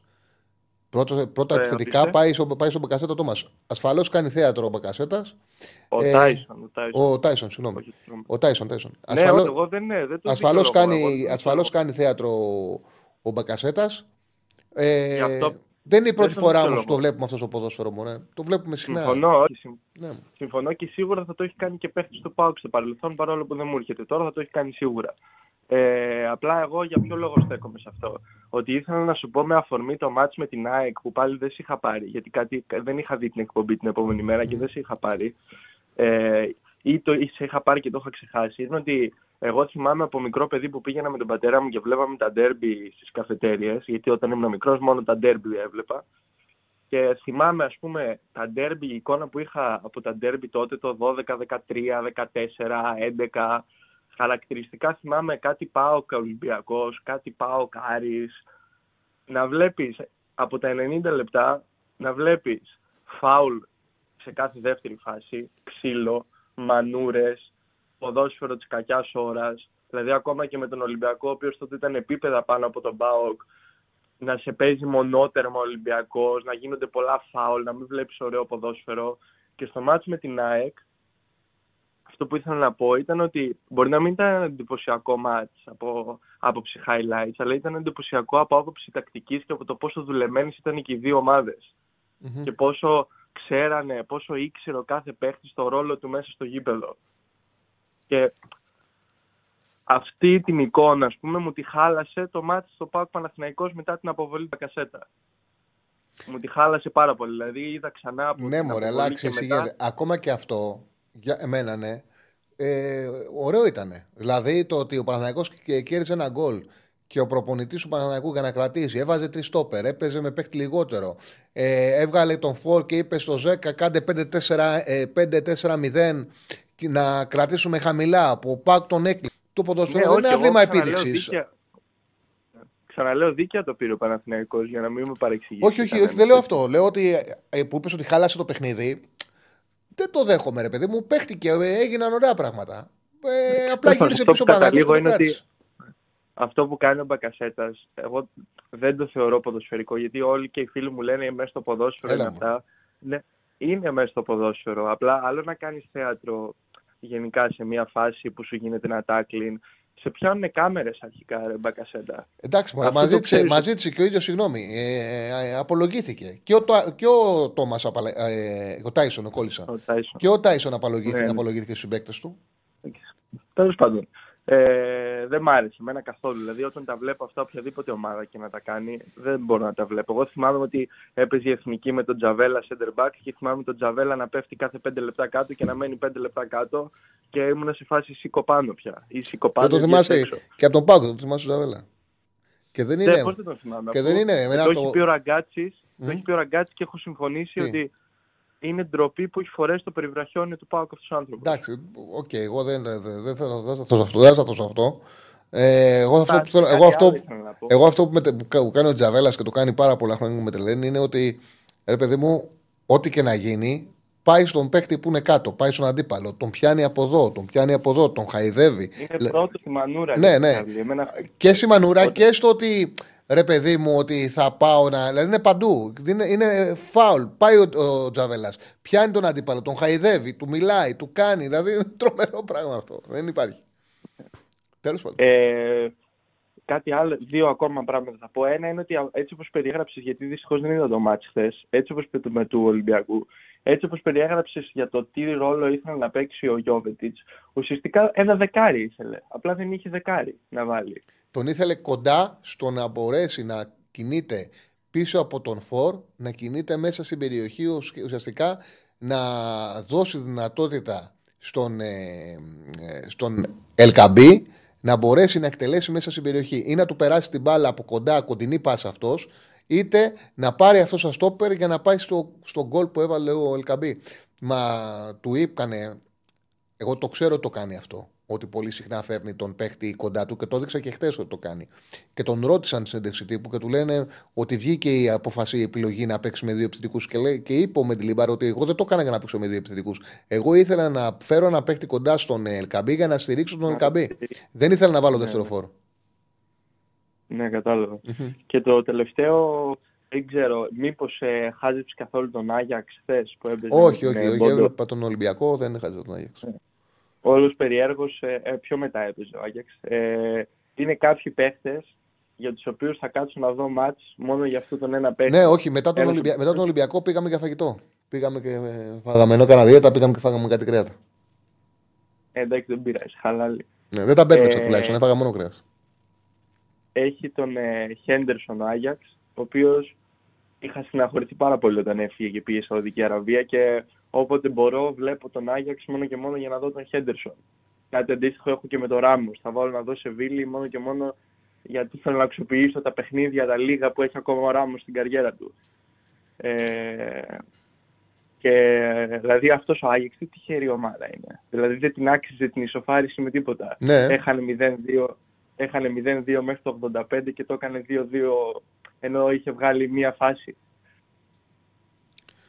Μάλιστα, σας ευχαριστώ πάρα Λέβαια. πολύ. Σας ευχαριστώ Λέβαια. πάρα Λέβαια. πολύ. Φίλε. Να είσαι καλά, Λέβαια. φίλε. Να είσαι καλά. Να είσαι καλά. Λοιπόν, πάμε στον επόμενο. Καλησπέρα. Ναι, εγώ είμαι. Έλα, φίλε μου, ναι. ΠΑΟΚ. Έλα, ΠΑΟΚάρα. Λέξη. Έλα, Λέξη. Λοιπόν, ε, πήρα να πω λίγο για το Λουτσέσκου και το Ορτέγκα, γιατί έχω δει τελευταίες μέρες στα μίντια υπάρχει μια ρουμανολάτριο τέτοια πολύ μεγάλη και ό,τι και να κάνει ο, ο αυτός ε, βγαίνει λάδι και δεν υπάρχει καμία κριτική ούτε από ρεπόρτερ πριν, πλην λίγων εξαιρέσεων και αυτό δηλαδή λάθη κάνει μέχρι η Κουαρτιόλα ναι, και δεν μην κάνει ο Λουτσέσκου λάθη. Και κάτι όμως είναι αλάθαστος. Αποφάσεις παίρνουν. Δεν είναι, αυτό δεν είναι γιατροί. Χειρουργοί, όπου έχουν ένα πρωτόκολλο, έχουν σπουδάσει και πρέπει να κάνουν αυτό. Αυτό ακριβώς. Είναι άνθρωποι που παίρνουν αποφάσεις, κάνουν επιλογές και οι ίδιοι ακόμα πολλές φορές τις επιλογές του τις αναιρούν τις επιλογές τους και κάνουν άλλες επιλογές. Αργότερα καταλαβαίνουν ότι κάνουν λάθη. Αυτό που λένε ε, political correct, ότι ο προπονητής ξέρει. Τι ο προπονητής ξέρει, ε, φαντάζεται, ελπίζει, έχει δοκιμάσει κάποια πράγματα και κάνει επιλογές. Δηλαδή, όταν κάνει λάθη. Πας να τα αναγνωρίσεις και βγαίνουν και σε λένε μύρλα, δώσεις το κακό της ομάδας και τέτοιες ε, αστιότητες. Δηλαδή εκνευρίζομαι πάρα πολύ. Ναι. Ε, βγαίνει, δεν γίνεται σε ημιτελικό κυπέλλου με τον Παναθηναϊκό να κάνεις rotation. Αυτό δεν γίνεται παγκοσμίως πουθενά. Κανένας προπονητής δεν κάνει rotation σε ημιτελικό κυπέλλου.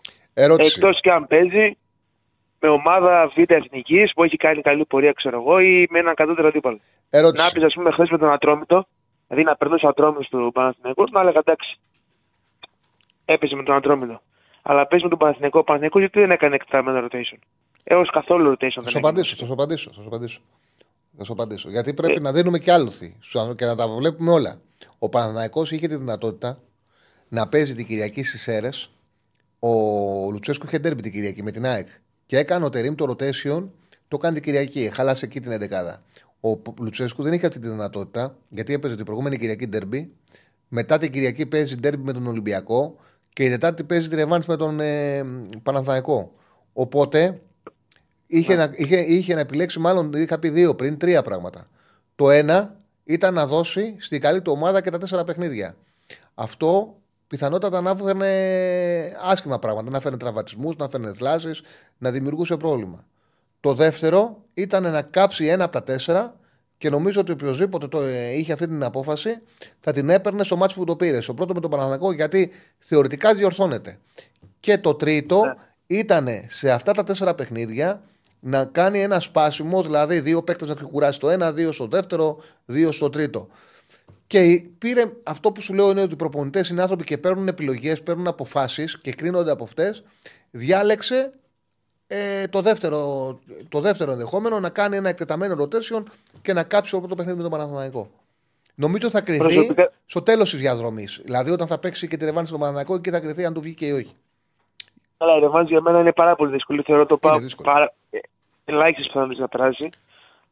Μακάρι βέβαια να περάσει, δεν λέω το αντίθετο. Πάντως ε... είναι, είναι ο ΠΑΟΚ δύσκολο, δύσκολο να αντιμετωπίσει η ομάδα. Δεν είναι απλή ομάδα για τον αντίπαλο, γιατί είναι επικίνδυνος σκοτεινό. Ναι, δεν είπα ότι θα αποκλειστούμε εύκολα, mm. αλλά είναι δύσκολο. Mm-hmm. Ε, δεν, μπορεί να είναι ακραία η άποψή μου, αλλά δεν με ενδιαφέρει αν σε τρεις μέρες έχει τέρμι. Είναι με τελικό σκυπέλο. Ο ΠΑΟΚ ε, δεν είναι ομάδα που έχει την πολυτέλεια να κάψει κύπελα. Δεν έχει τριάντα κύπελα και σαράντα πρωταθλήματα όπως έχουν ο Ολυμπιακός και ο Παναθηναϊκός. Συμφωνώ. Ε, Καταλάβεις πώς το λέω. Απόλυτα. Ε, δεν έχει αυτή την πολυτέλεια. Ούτε είναι, ας πούμε, διψάει ακόμα. Μπορεί να έχει πάρει μαζεμένους τίτλους τα τελευταία χρόνια, αλλά διψάει. Δεν έχει αρκετούς ε, ε, ακόμα για να έχει την πολυτέλεια να καίει. Δηλαδή, άκουγα, ήμουν στο γήπεδο και άκουγα γύρω-γύρω δεν δε πειράζει και τάξη και στόχος στο πρωτάθλημα και πραγματικά εκνευριζόμουν.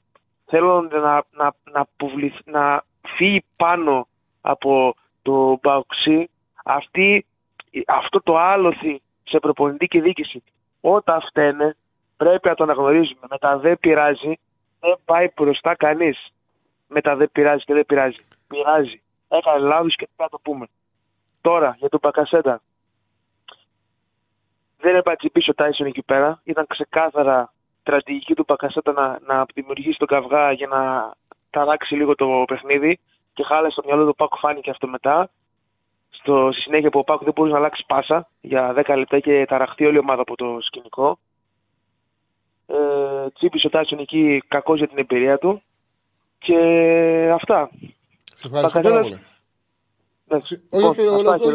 Ολοκλήρωσε, ολοκλήρωσε. Ο Μπακασέτας ήθελα να πω ότι είναι ένας πολύ μέτρης ποδοσφαιριστής για μένα.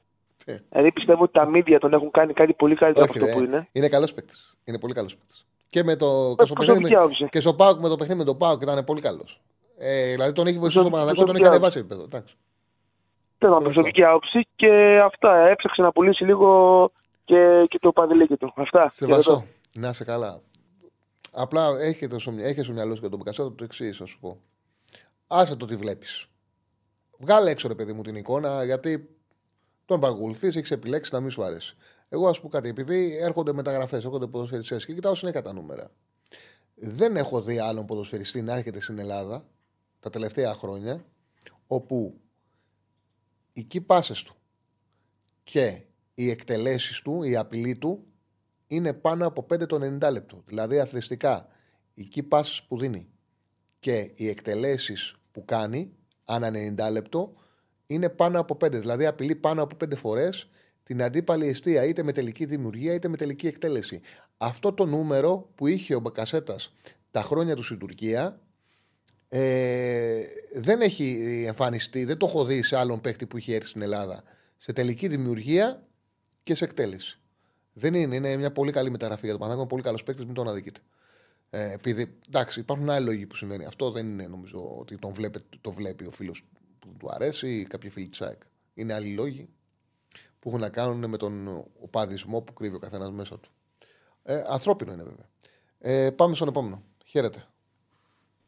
Καλησπέρα. Έλα, Τσαρλί. Έλα, φίλε μου. Τι γίνεται. Πελετιέρη. Ω, κατάλαβες. Παραδέξτε. Καιρεύουμε να τα πούμε. Καιρεύουμε να τα πούμε. Λοιπόν, συμφωνούμε απόλυτα μαζί σου για ένα πράγμα, για το ρόλο του Μασούρα που περιέγραψες στο, στο ντέρμπι. Γενικά, ο Μασούρας είναι ο κομβικός ποδοσφαιριστής του Ολυμπιακού φέτος, είτε παίζοντας στα δεξιά, είτε παίζοντας κοντά στον επιθετικό. Ε, και η εμφάνισή του και, σε, και στο αμυντικό κομμάτι και στο επιθετικό θα κρίνει το ντέρμπι, πιστεύω. Σε μεγάλο βαθμό. Mm-hmm. Ε, από εκεί πέρα έχουμε δει βέβαια να κάνει πολύ μεγάλα μάτια ο Μασούρας από μόνος του φέτος, αλλά αυτά να μην φτάνουν. Ε. Για να πάρει ολυμπιακός αποτέλεσμα στο τέλος. Ε, δεν, ξέρω, δεν ξέρω αν. Συμφωνώ απόλυτα, συμφωνώ απόλυτα. Το ξέρεις ότι συμφωνώ απόλυτα. Είναι κομβικός ο Μασούρας και ειδικά για τον τρόπο αντιμετώπισης του ΠΑΟΚ από τη συγκεκριμένη πλευρά πρέπει να καλύψει το Ροντινέη ο, ο Μασούρας οπωσδήποτε. Ε, αυτή η πλευρά, όταν, από τότε που πήγε ο Μασούρας δεξιά βασικά, ε, είναι το κύριο όπλο του Ολυμπιακού και επιθετικά. Δηλαδή. Ο Ολυμπιακός στους τελευταίους τρεις μήνες, ε, ο κύριος Πολ δημιουργεί αυτή η πλευρά. Δηλαδή συνεργασίες Μασούρα Ροντινέη. Οπότε, ναι, αυτή, αυτό νομίζω ότι αν ο, ο Μασούρας πιάσει καλή απόδοση, ο Ολυμπιακός θα έχει τύχη. Mm-hmm. Τώρα, ε, τώρα για τον Ποντένσε, πιστεύω επίσης απόλυτα ότι θα πρέπει να ξεκινήσει να μπει εκεί γύρω στο εξήντα πέντε εβδομήντα. Δηλαδή δεν μας έχει πείσει ο φωτεινός Ποντένσε ότι έχει τη διάρκεια για να μπορεί να είναι σε ένα μεγάλο μάτς από την αρχή να προσφέρει, να μπορεί να προσφέρει εξ αρχής. Αλλά μπαίνοντας εκεί, μπορεί να σου δώσει ένα πολύ καλό εικοσάλετο ποιοτικό. Ναι, αυτό, αυτό έγινε με την ε, Φερεντσβάρος. Ε, επίσης έχει το, το πρόβλημα ο Ολυμπιακός ότι ε, χρειάζεται βοήθεια, χρειάζονται βοήθεια οι back. Δεν έχει back που μπορούν μόνοι τους να αντιμετωπίσουν τους αντιπάλους. Mm-hmm. Και εκεί είναι πρόβλημα. Δηλαδή δεν μπορεί να παίξει και με Φορτούνη και με Ποντένσε στις πλευρές. Ο, όταν συνέβη αυτό με τον ΠΑΟΚ στο πρώτο γύρο, ο ΠΑΟΚ τον χτύπησε πολύ άσχημα. Ναι. Εκεί όμως δεν κάλυψε δεξιά. Δεν υπάρχει ο Σάστρε με τον Τεσπότοφ. Εκεί ο Φορτούνης θα μπορέσει να βοηθήσει. Είναι κι άλλο. Ναι, οκ, okay, αλλά σε μια πλευρά, δηλαδή μια πλευρά μπορεί να την καλύψεις, να δώσεις και μια εντολή στον εσωτερικό χάφ να τον καλύψει. Πάρεις ένα ρίσκο. Δεν έχει και την πολυτέλεια δηλαδή αυτή τη στιγμή ο Ολυμπιακός να γίνει φτιάξει μια ομάδα να βάλει το Φορτούνι στο δέκα και mm-hmm. να βάλει έναν αριστερό εξτρέμ. Δεν υπάρχει κι άλλος αριστερός εξτρέμ εκεί για να μπορέσεις να παίξεις. Δηλαδή νομίζω ότι ο Φορτούνις πρέπει να είναι μέσα στο παιχνίδι. Ε, ο Σάστρα ανεβαίνει, θα είναι μια δυναμία του Ολυμπιακού. Δεδομένα θα είναι μια δυναμία του Ολυμπιακού και θα χρειαστεί και από εκεί το πώς θα πάει με τον Ντεσπότοφ Ορτέγκα. Γιατί ο Ντεσπότοφ μπορεί να παίξει εύκολα σε ένα μένα ναι, τον Ορτέγκα. Ακριβώς. Και επίσης υπάρχει μια τελευταία παράμετρος. Πώς θα αντιμετωπίσει ο Ολυμπιακός το, το ΜΕΙΤΕ. Δηλαδή, όταν παίρνει μπάλα ο ΜΕΙΤΕ και τρέχει, είναι πολύ δύσκολο να τον κόψεις εκεί στο κέντρο. Mm-hmm. Εκεί θα πρέπει να τον πιέσει ο Αλεξανδρόπουλος. Θεωρώ ότι ο Αλεξανδρόπουλος μπορεί να τα καταφέρει με το ΜΕΙΤΕ να τον, να τον πρεσάρει, τουλάχιστον, στο, τουλάχιστον στην, πίεση, στην πίεση, να τον αντιμετωπίσει σε αυτόν τον χώρο και πάντα πρέπει να βγαίνει και ο φόρ σου πιο χαμηλά, γιατί ξεκινάει έμεινα πιο χαμηλά, να πιέσει και ο φόρ εκεί. Πιστεύεις ο Ναβάρο ίσως ότι είναι πιο από τον Ελκαμπή, είναι λίγο πιο συμμετοχικός, πιο, ε, θα μπορούσε να βοηθήσει περισσότερο. Είναι πιο συμμετοχικός, αλλά δεν απειλεί την, την αντίπαλη, τον αντίπαλο Ναβάρο. Κακός, ναι. Δεν, δεν απειλεί, δεν είναι φόρο ο οποίος περιμένει να σου κάνει γκολ και ο Ολυμπιακός πάει σε αυτό το ντέρμπι για να κερδίσει. Δεν πάει σε αυτό το ντέρμπι να το διαχειριστεί, πρέπει να πάει να το διεκδικήσει. Γι' αυτό θεωρώ ότι πρέπει να πάμε τον Ελκαμπή, έτσι πιστεύω. Οκ. Okay. Έγινε τάλι. Σε ευχαριστώ πάρα πολύ, χάρηκα πολύ που πήρες. Έγινα. Έγινε, καλά, φίλε. Πάμε και στο τελευταίο για σήμερα, γιατί μετά έχουμε ραγκάτσι και να βγάλουμε και το στοίχημα του τριημέρου. Χαίρετε. Χαίρετε και σε εσάς.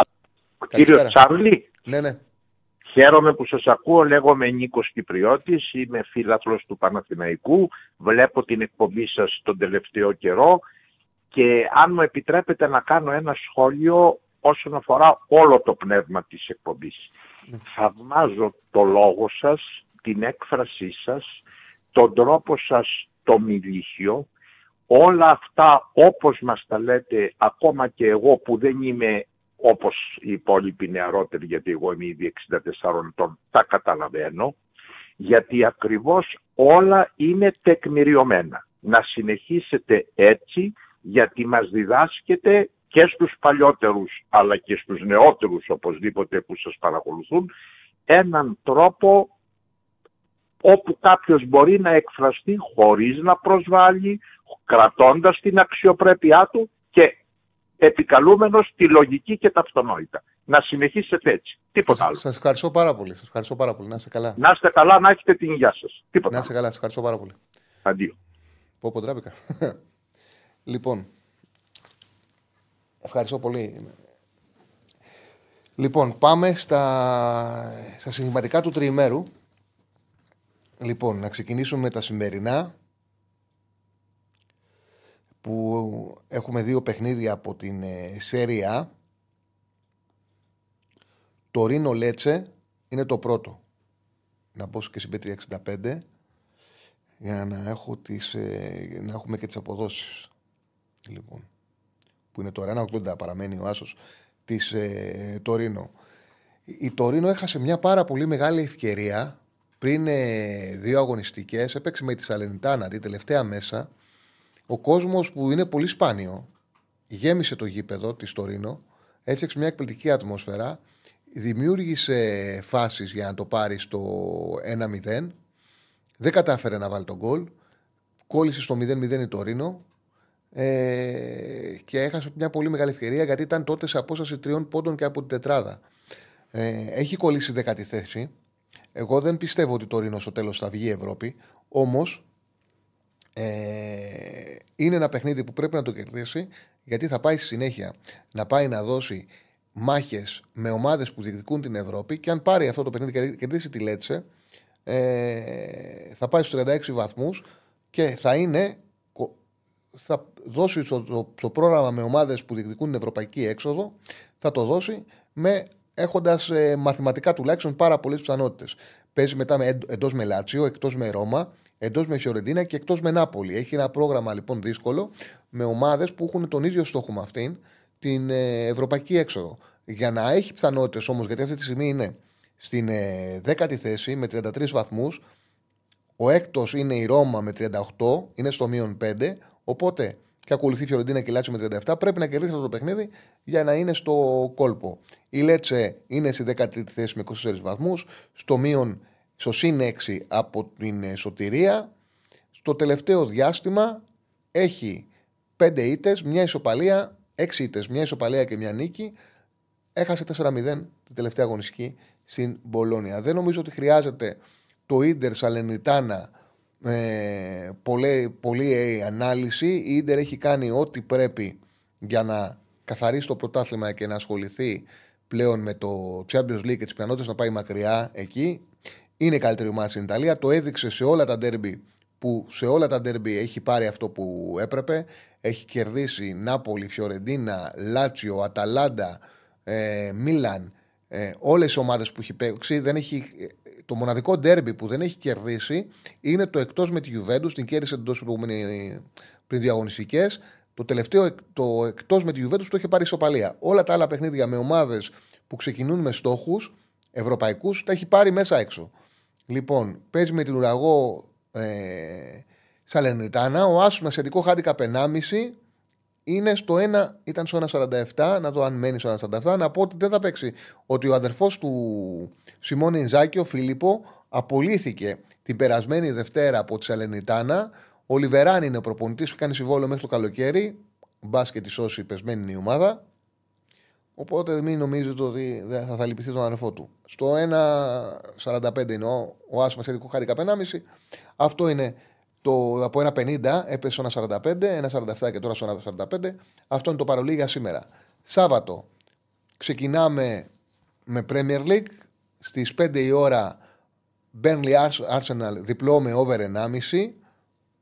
Η Arsenal μετά τη διακοπή έχει βρει τα πατήματά της, είναι πάρα πολύ φορμαρισμένη σε εκπληκτική κατάσταση. Ε, επέστρεψε με την νίκη που έκανε με τη Λίβερπουλ τρία ένα στη μάχη του πρωταθλήματος και έβαλε και έξι γκολ στη West Ham. Ουσιαστικά έχει βάλει πέντε στη Crystal Palace, πέντε και δύο εφτά στη Nottingham Forest ένα δύο, επτά και τρία δέκα, δεκαέξι γκολ σε τέσσερα παιχνίδια. Ε, με την Μπέρλινγκ, το, το, το έλεγα από την αρχή, την παίξαμε σε πάρα πολύ υψηλές αποδόσεις για τον υποβασμό. Νομίζω ότι είναι ξεκάθαρο ότι δεν μπορεί να σώσει την κατηγορία. Με over ένα κόμμα πέντε σαράντα επτά είναι το διπλό. Τότε να, τότε να Wolves, οι Wolves άντεξε χωρίς Μάντισον, χωρίς Βαντεφέν, χωρίς Μπισουμά, χωρίς Σον, με πάρα πολλές απουσίες. Άντεξε και έμεινε στο κόλπο της τετράδας. Τώρα όλα τα αστέρια έχουν γυρίσει. Ε, νομίζω ότι θα την πάρει τη Wolves και θεωρώ ότι η πολύ καλή δουλειά του Ποστέκογλου αξίζει να ειδικευθεί μπαίνοντας στην τετράδα, ο Άσο ένα κόμμα πενήντα τρία. Και ο Σασούνα Κάντιθ, η Κάντιθ είναι η ομάδα με την ε, μικρότερη επιθετικότητα φέτος στην Λα Λίγκα, ίσως και ε, εδώ πολλά χρόνια. Δεν μπορώ να θυμηθώ ομάδα που σκοράρει τόσο δύσκολα. Έχει πετύχει η Κάντιθ μόλις δεκαπέντε γκολ σε είκοσι τέσσερα παιχνίδια. Είναι, έχει μακράν τη χειρότερη επίθεση. Ε, έχει βάλει, είναι με δεκαπέντε γκολ, ακολουθεί με είκοσι ένα η Βαγεκάνο και η Μαγιόρκα και είναι και στα έξι γκολ η χειρότερη επιθετικά ομάδα με είκοσι κόμμα εβδομήντα ένα. Ακολουθεί Las Palmas με είκοσι δύο κόμμα ογδόντα επτά. Δεν έχει καταφέρει να την αλλάξει αυτή την πραγματικότητα ο Πελεγκρίνο. Με το Πελεγκρίνο δεν έχει βάλει γκολ. Δηλαδή άλλαξε ο προπονητής, έφυγε ο Γκοντζάλεθ και πήγε ο Πελεγκρίνο. Σε τρία μάτς δεν έχει σκοράρει μαζί του η Κάντιθ. Η Οσασούνα είναι ομάδα που έχει στόχο την δεκάδα. Είναι δέκατη στο μείον τέσσερα από τη Χετάφε. Η Χετάφε έχει ένα δύσκολο παιχνίδι να δώσει, αν θυμάμαι καλά δηλαδή. Η Χετάφε παίζει έξω με τη Villarreal. Οπότε, αν κερδίσει ο Οσασούνα, ένα γκολ της φτάνει απέναντι της Κάντιθ να κάνει τον Άσο ένα κόμμα εβδομήντα πέντε. Αυτή είναι η τριάδα του Σαββάτου. Κυριακή, Ράγιο Βαγεκάνο Ρεάλ. Το διπλό της Ρεάλ, να δω που το δίνουν τώρα. Η Ρεάλ έχει δυνατότητα να κερδίζει και κατώτερη. Δεν χρειάζεται να είναι καλύτερη από τον αντίπαλό της για να πάρει τα παιχνίδια. Παίζει στο Βαγέκας. Με τη Ράγιο έχει και χρωστούμενα γιατί στο πρώτο γύρο πρέπει να την κερδίσεις τρία μηδέν και κόλλησε στο μηδέν μηδέν. Έχει πάρει πλεονέκτημα πέντε βαθμούς από τη Χιρόνα. Πιο πολύ να ανοίγει φαίνεται αυτή η διαφορά παρά να κλείνει. Και από την Μπαρτσελόνα έχει πάρει μεγάλο προβάδισμα. Πιστεύω θα περάσει το κυριακάτικο της Ρεάλ, που δίνει ένα εξήντα ένα το διπλό της Ρεάλ. Και κλείνει το, ε, κλείνουμε την Κυριακή με τον Άσο του Ουντινέζε στο ένα ενενήντα με την Κάλιαρη. Για την Ουντινέζε σας είχα μιλήσει πριν δύο εβδομάδες ότι είναι η πιο αδικημένη ομάδα με βάση τη βαθμολογία της στην Ιταλία. Έπαιζε με τη Μόντσα, κόλλησε με τη Μόντσα στο μηδέν μηδέν παρότι είχε φτιάξει ένα παιχνίδι που, θα, που δεν είχε απειληθεί καθόλου και είχε ευκαιρίες για να το πάρει στο ένα γκολ. Τα έξι γκολ ήταν στο μηδέν εβδομήντα οκτώ μηδέν δώδεκα. Κάπου θα γύρναγε όμως και η τύχη που τσέλιπε σε πάρα πολλά παιχνίδια την είχε με τη Γιουβέντους που κάνει τη μεγάλη έκπληξη την περασμένη αγωνιστική κερδίζοντας με μηδέν ένα. Σε αυτό το μάτς θα έπρεπε να χάσει δύο μηδέν δύο ένα δεκατρία τα έξι γκολ, αλλά σε κάθε περίπτωση ακυρώθηκε και ένα γκολ στη Γιουβέντους. Η Ουντινέζε δεν μπορεί συνέχεια να είναι εναντίον σου. Η, η αποτελεσματικότητα θα σου γυρίσει και στο τέλος οι ομάδες που έχουν αυτή την απόσταση διορθώνουν τη θέση τους. Δηλαδή η Ουντινέζε έχει πάρει είκοσι δύο πόντους, με βάση τα έξι points έπρεπε να έχει πάρει τριάντα ένα κόμμα μηδέν πέντε. Δηλαδή έχει πάρει εννέα πόντους λιγότερους από τους πόντους που δικαιούταν με βάση τα έξι goals.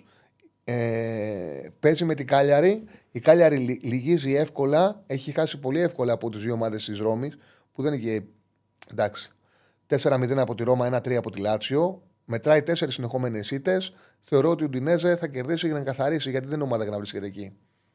Είναι και, ε, αυτό είναι και ωραίο το Μομπελιέ Μέτς και αυτό στον Άσο. Σαν τρίτη επιλογή δεν την έβαλα. Απλά κρατήστε το στο μυαλό σας και η Μομπελιέ πρέπει να κερδίσει την Μέτς. Δεν είναι για να βρίσκεται ένα πόντο από τον υποβιβασμό και να, δι, να παίζει για την κατηγορία. Η Μομπελιέ είναι πολύ καλύτερη ομάδα. Πλήρωσε πολύ αυτό που συνέβη με, το, με την Κλερμόν, που είναι η τελευταία, ε, προτελευταία η Μέτς, πολύ ντεφορμέ, και την ισοπαλία που χάσαμε το δελτίο την προηγούμενη Παρασκευή. Ήταν το μόνο μάτς που χάσαμε το, στο προηγούμενο τριήμερο, τον, τον Άσο της Μαρσέιγ. Η Μέτς, η Μαρσέιγ έπαιζε με παίκτη λιγότερο από το τριάντα και έπρεπε να κερδίσει με βάση τα εξ γκολς δύο κόμμα τριάντα μηδέν κόμμα πενήντα και ήρθε ένα ένα. Η Μέτς είναι σε πολύ κακή κατάσταση, νομίζω ότι μου πει θα το πάρει αυτό το μάτς. Αυτά, και θυμίζω τις επιλογές για τη Super League. Ατρόμητος Άρης Άντερ δυόμισι στο ένα εβδομήντα δύο. Παναθηναϊκός Λαμία Άσος με σχετικό χάντικαπ ενάμισι στο δύο μηδέν πέντε. ΑΕΚ Κηφισιά Άσος με σχετικό χάντικαπ ενάμισι στο ένα σαράντα. ΠΑΟΚ Ολυμπιακός γκολ γκολ στο ένα ενενήντα. Και Όφη Πανσεραϊκός Άσος στο δύο. Λοιπόν, έχουμε ακόμα ένα-δύο λεπτά για να δω κανένα μήνυμα στο chat και να δώσουμε στον ε, Ραγκάτσι. Λοιπόν, ε, αυτό γι' αυτό λέω δεν θα πεις και είκοσι και είκοσι να πεις. Δεν είπα, λες ότι χάσατε γι' αυτό. Λέω δεν θες να πας εκεί η κουβέντα. Δεν, να πας, δεν καταλαβαίνω τι λέει ο φίλος ο Σπύρος ο Τσακούλης. Νομίζω σε μένα γράφει αλλά δεν καταλαβαίνω τι λέει. Ε... Μπορεί να μιλάνε και μεταξύ τους και να το χάσει. Για ανέβασε λίγο να μπω εδώ κανένα που να έχει νόημα.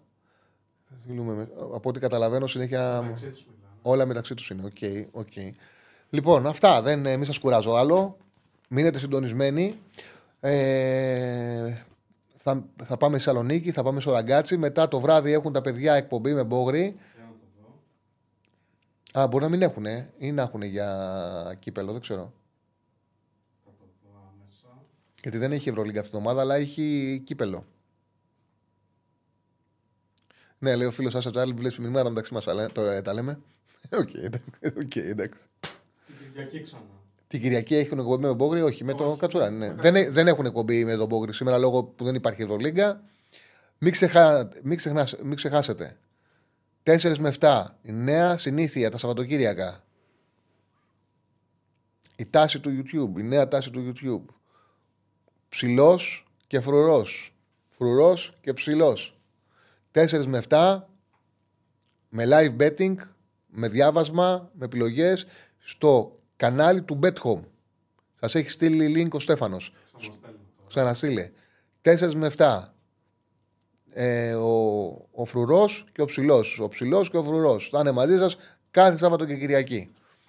Καλή συνέχεια, τα λέμε εμείς την Δευτέρα στην ώρα μας στις πέντε.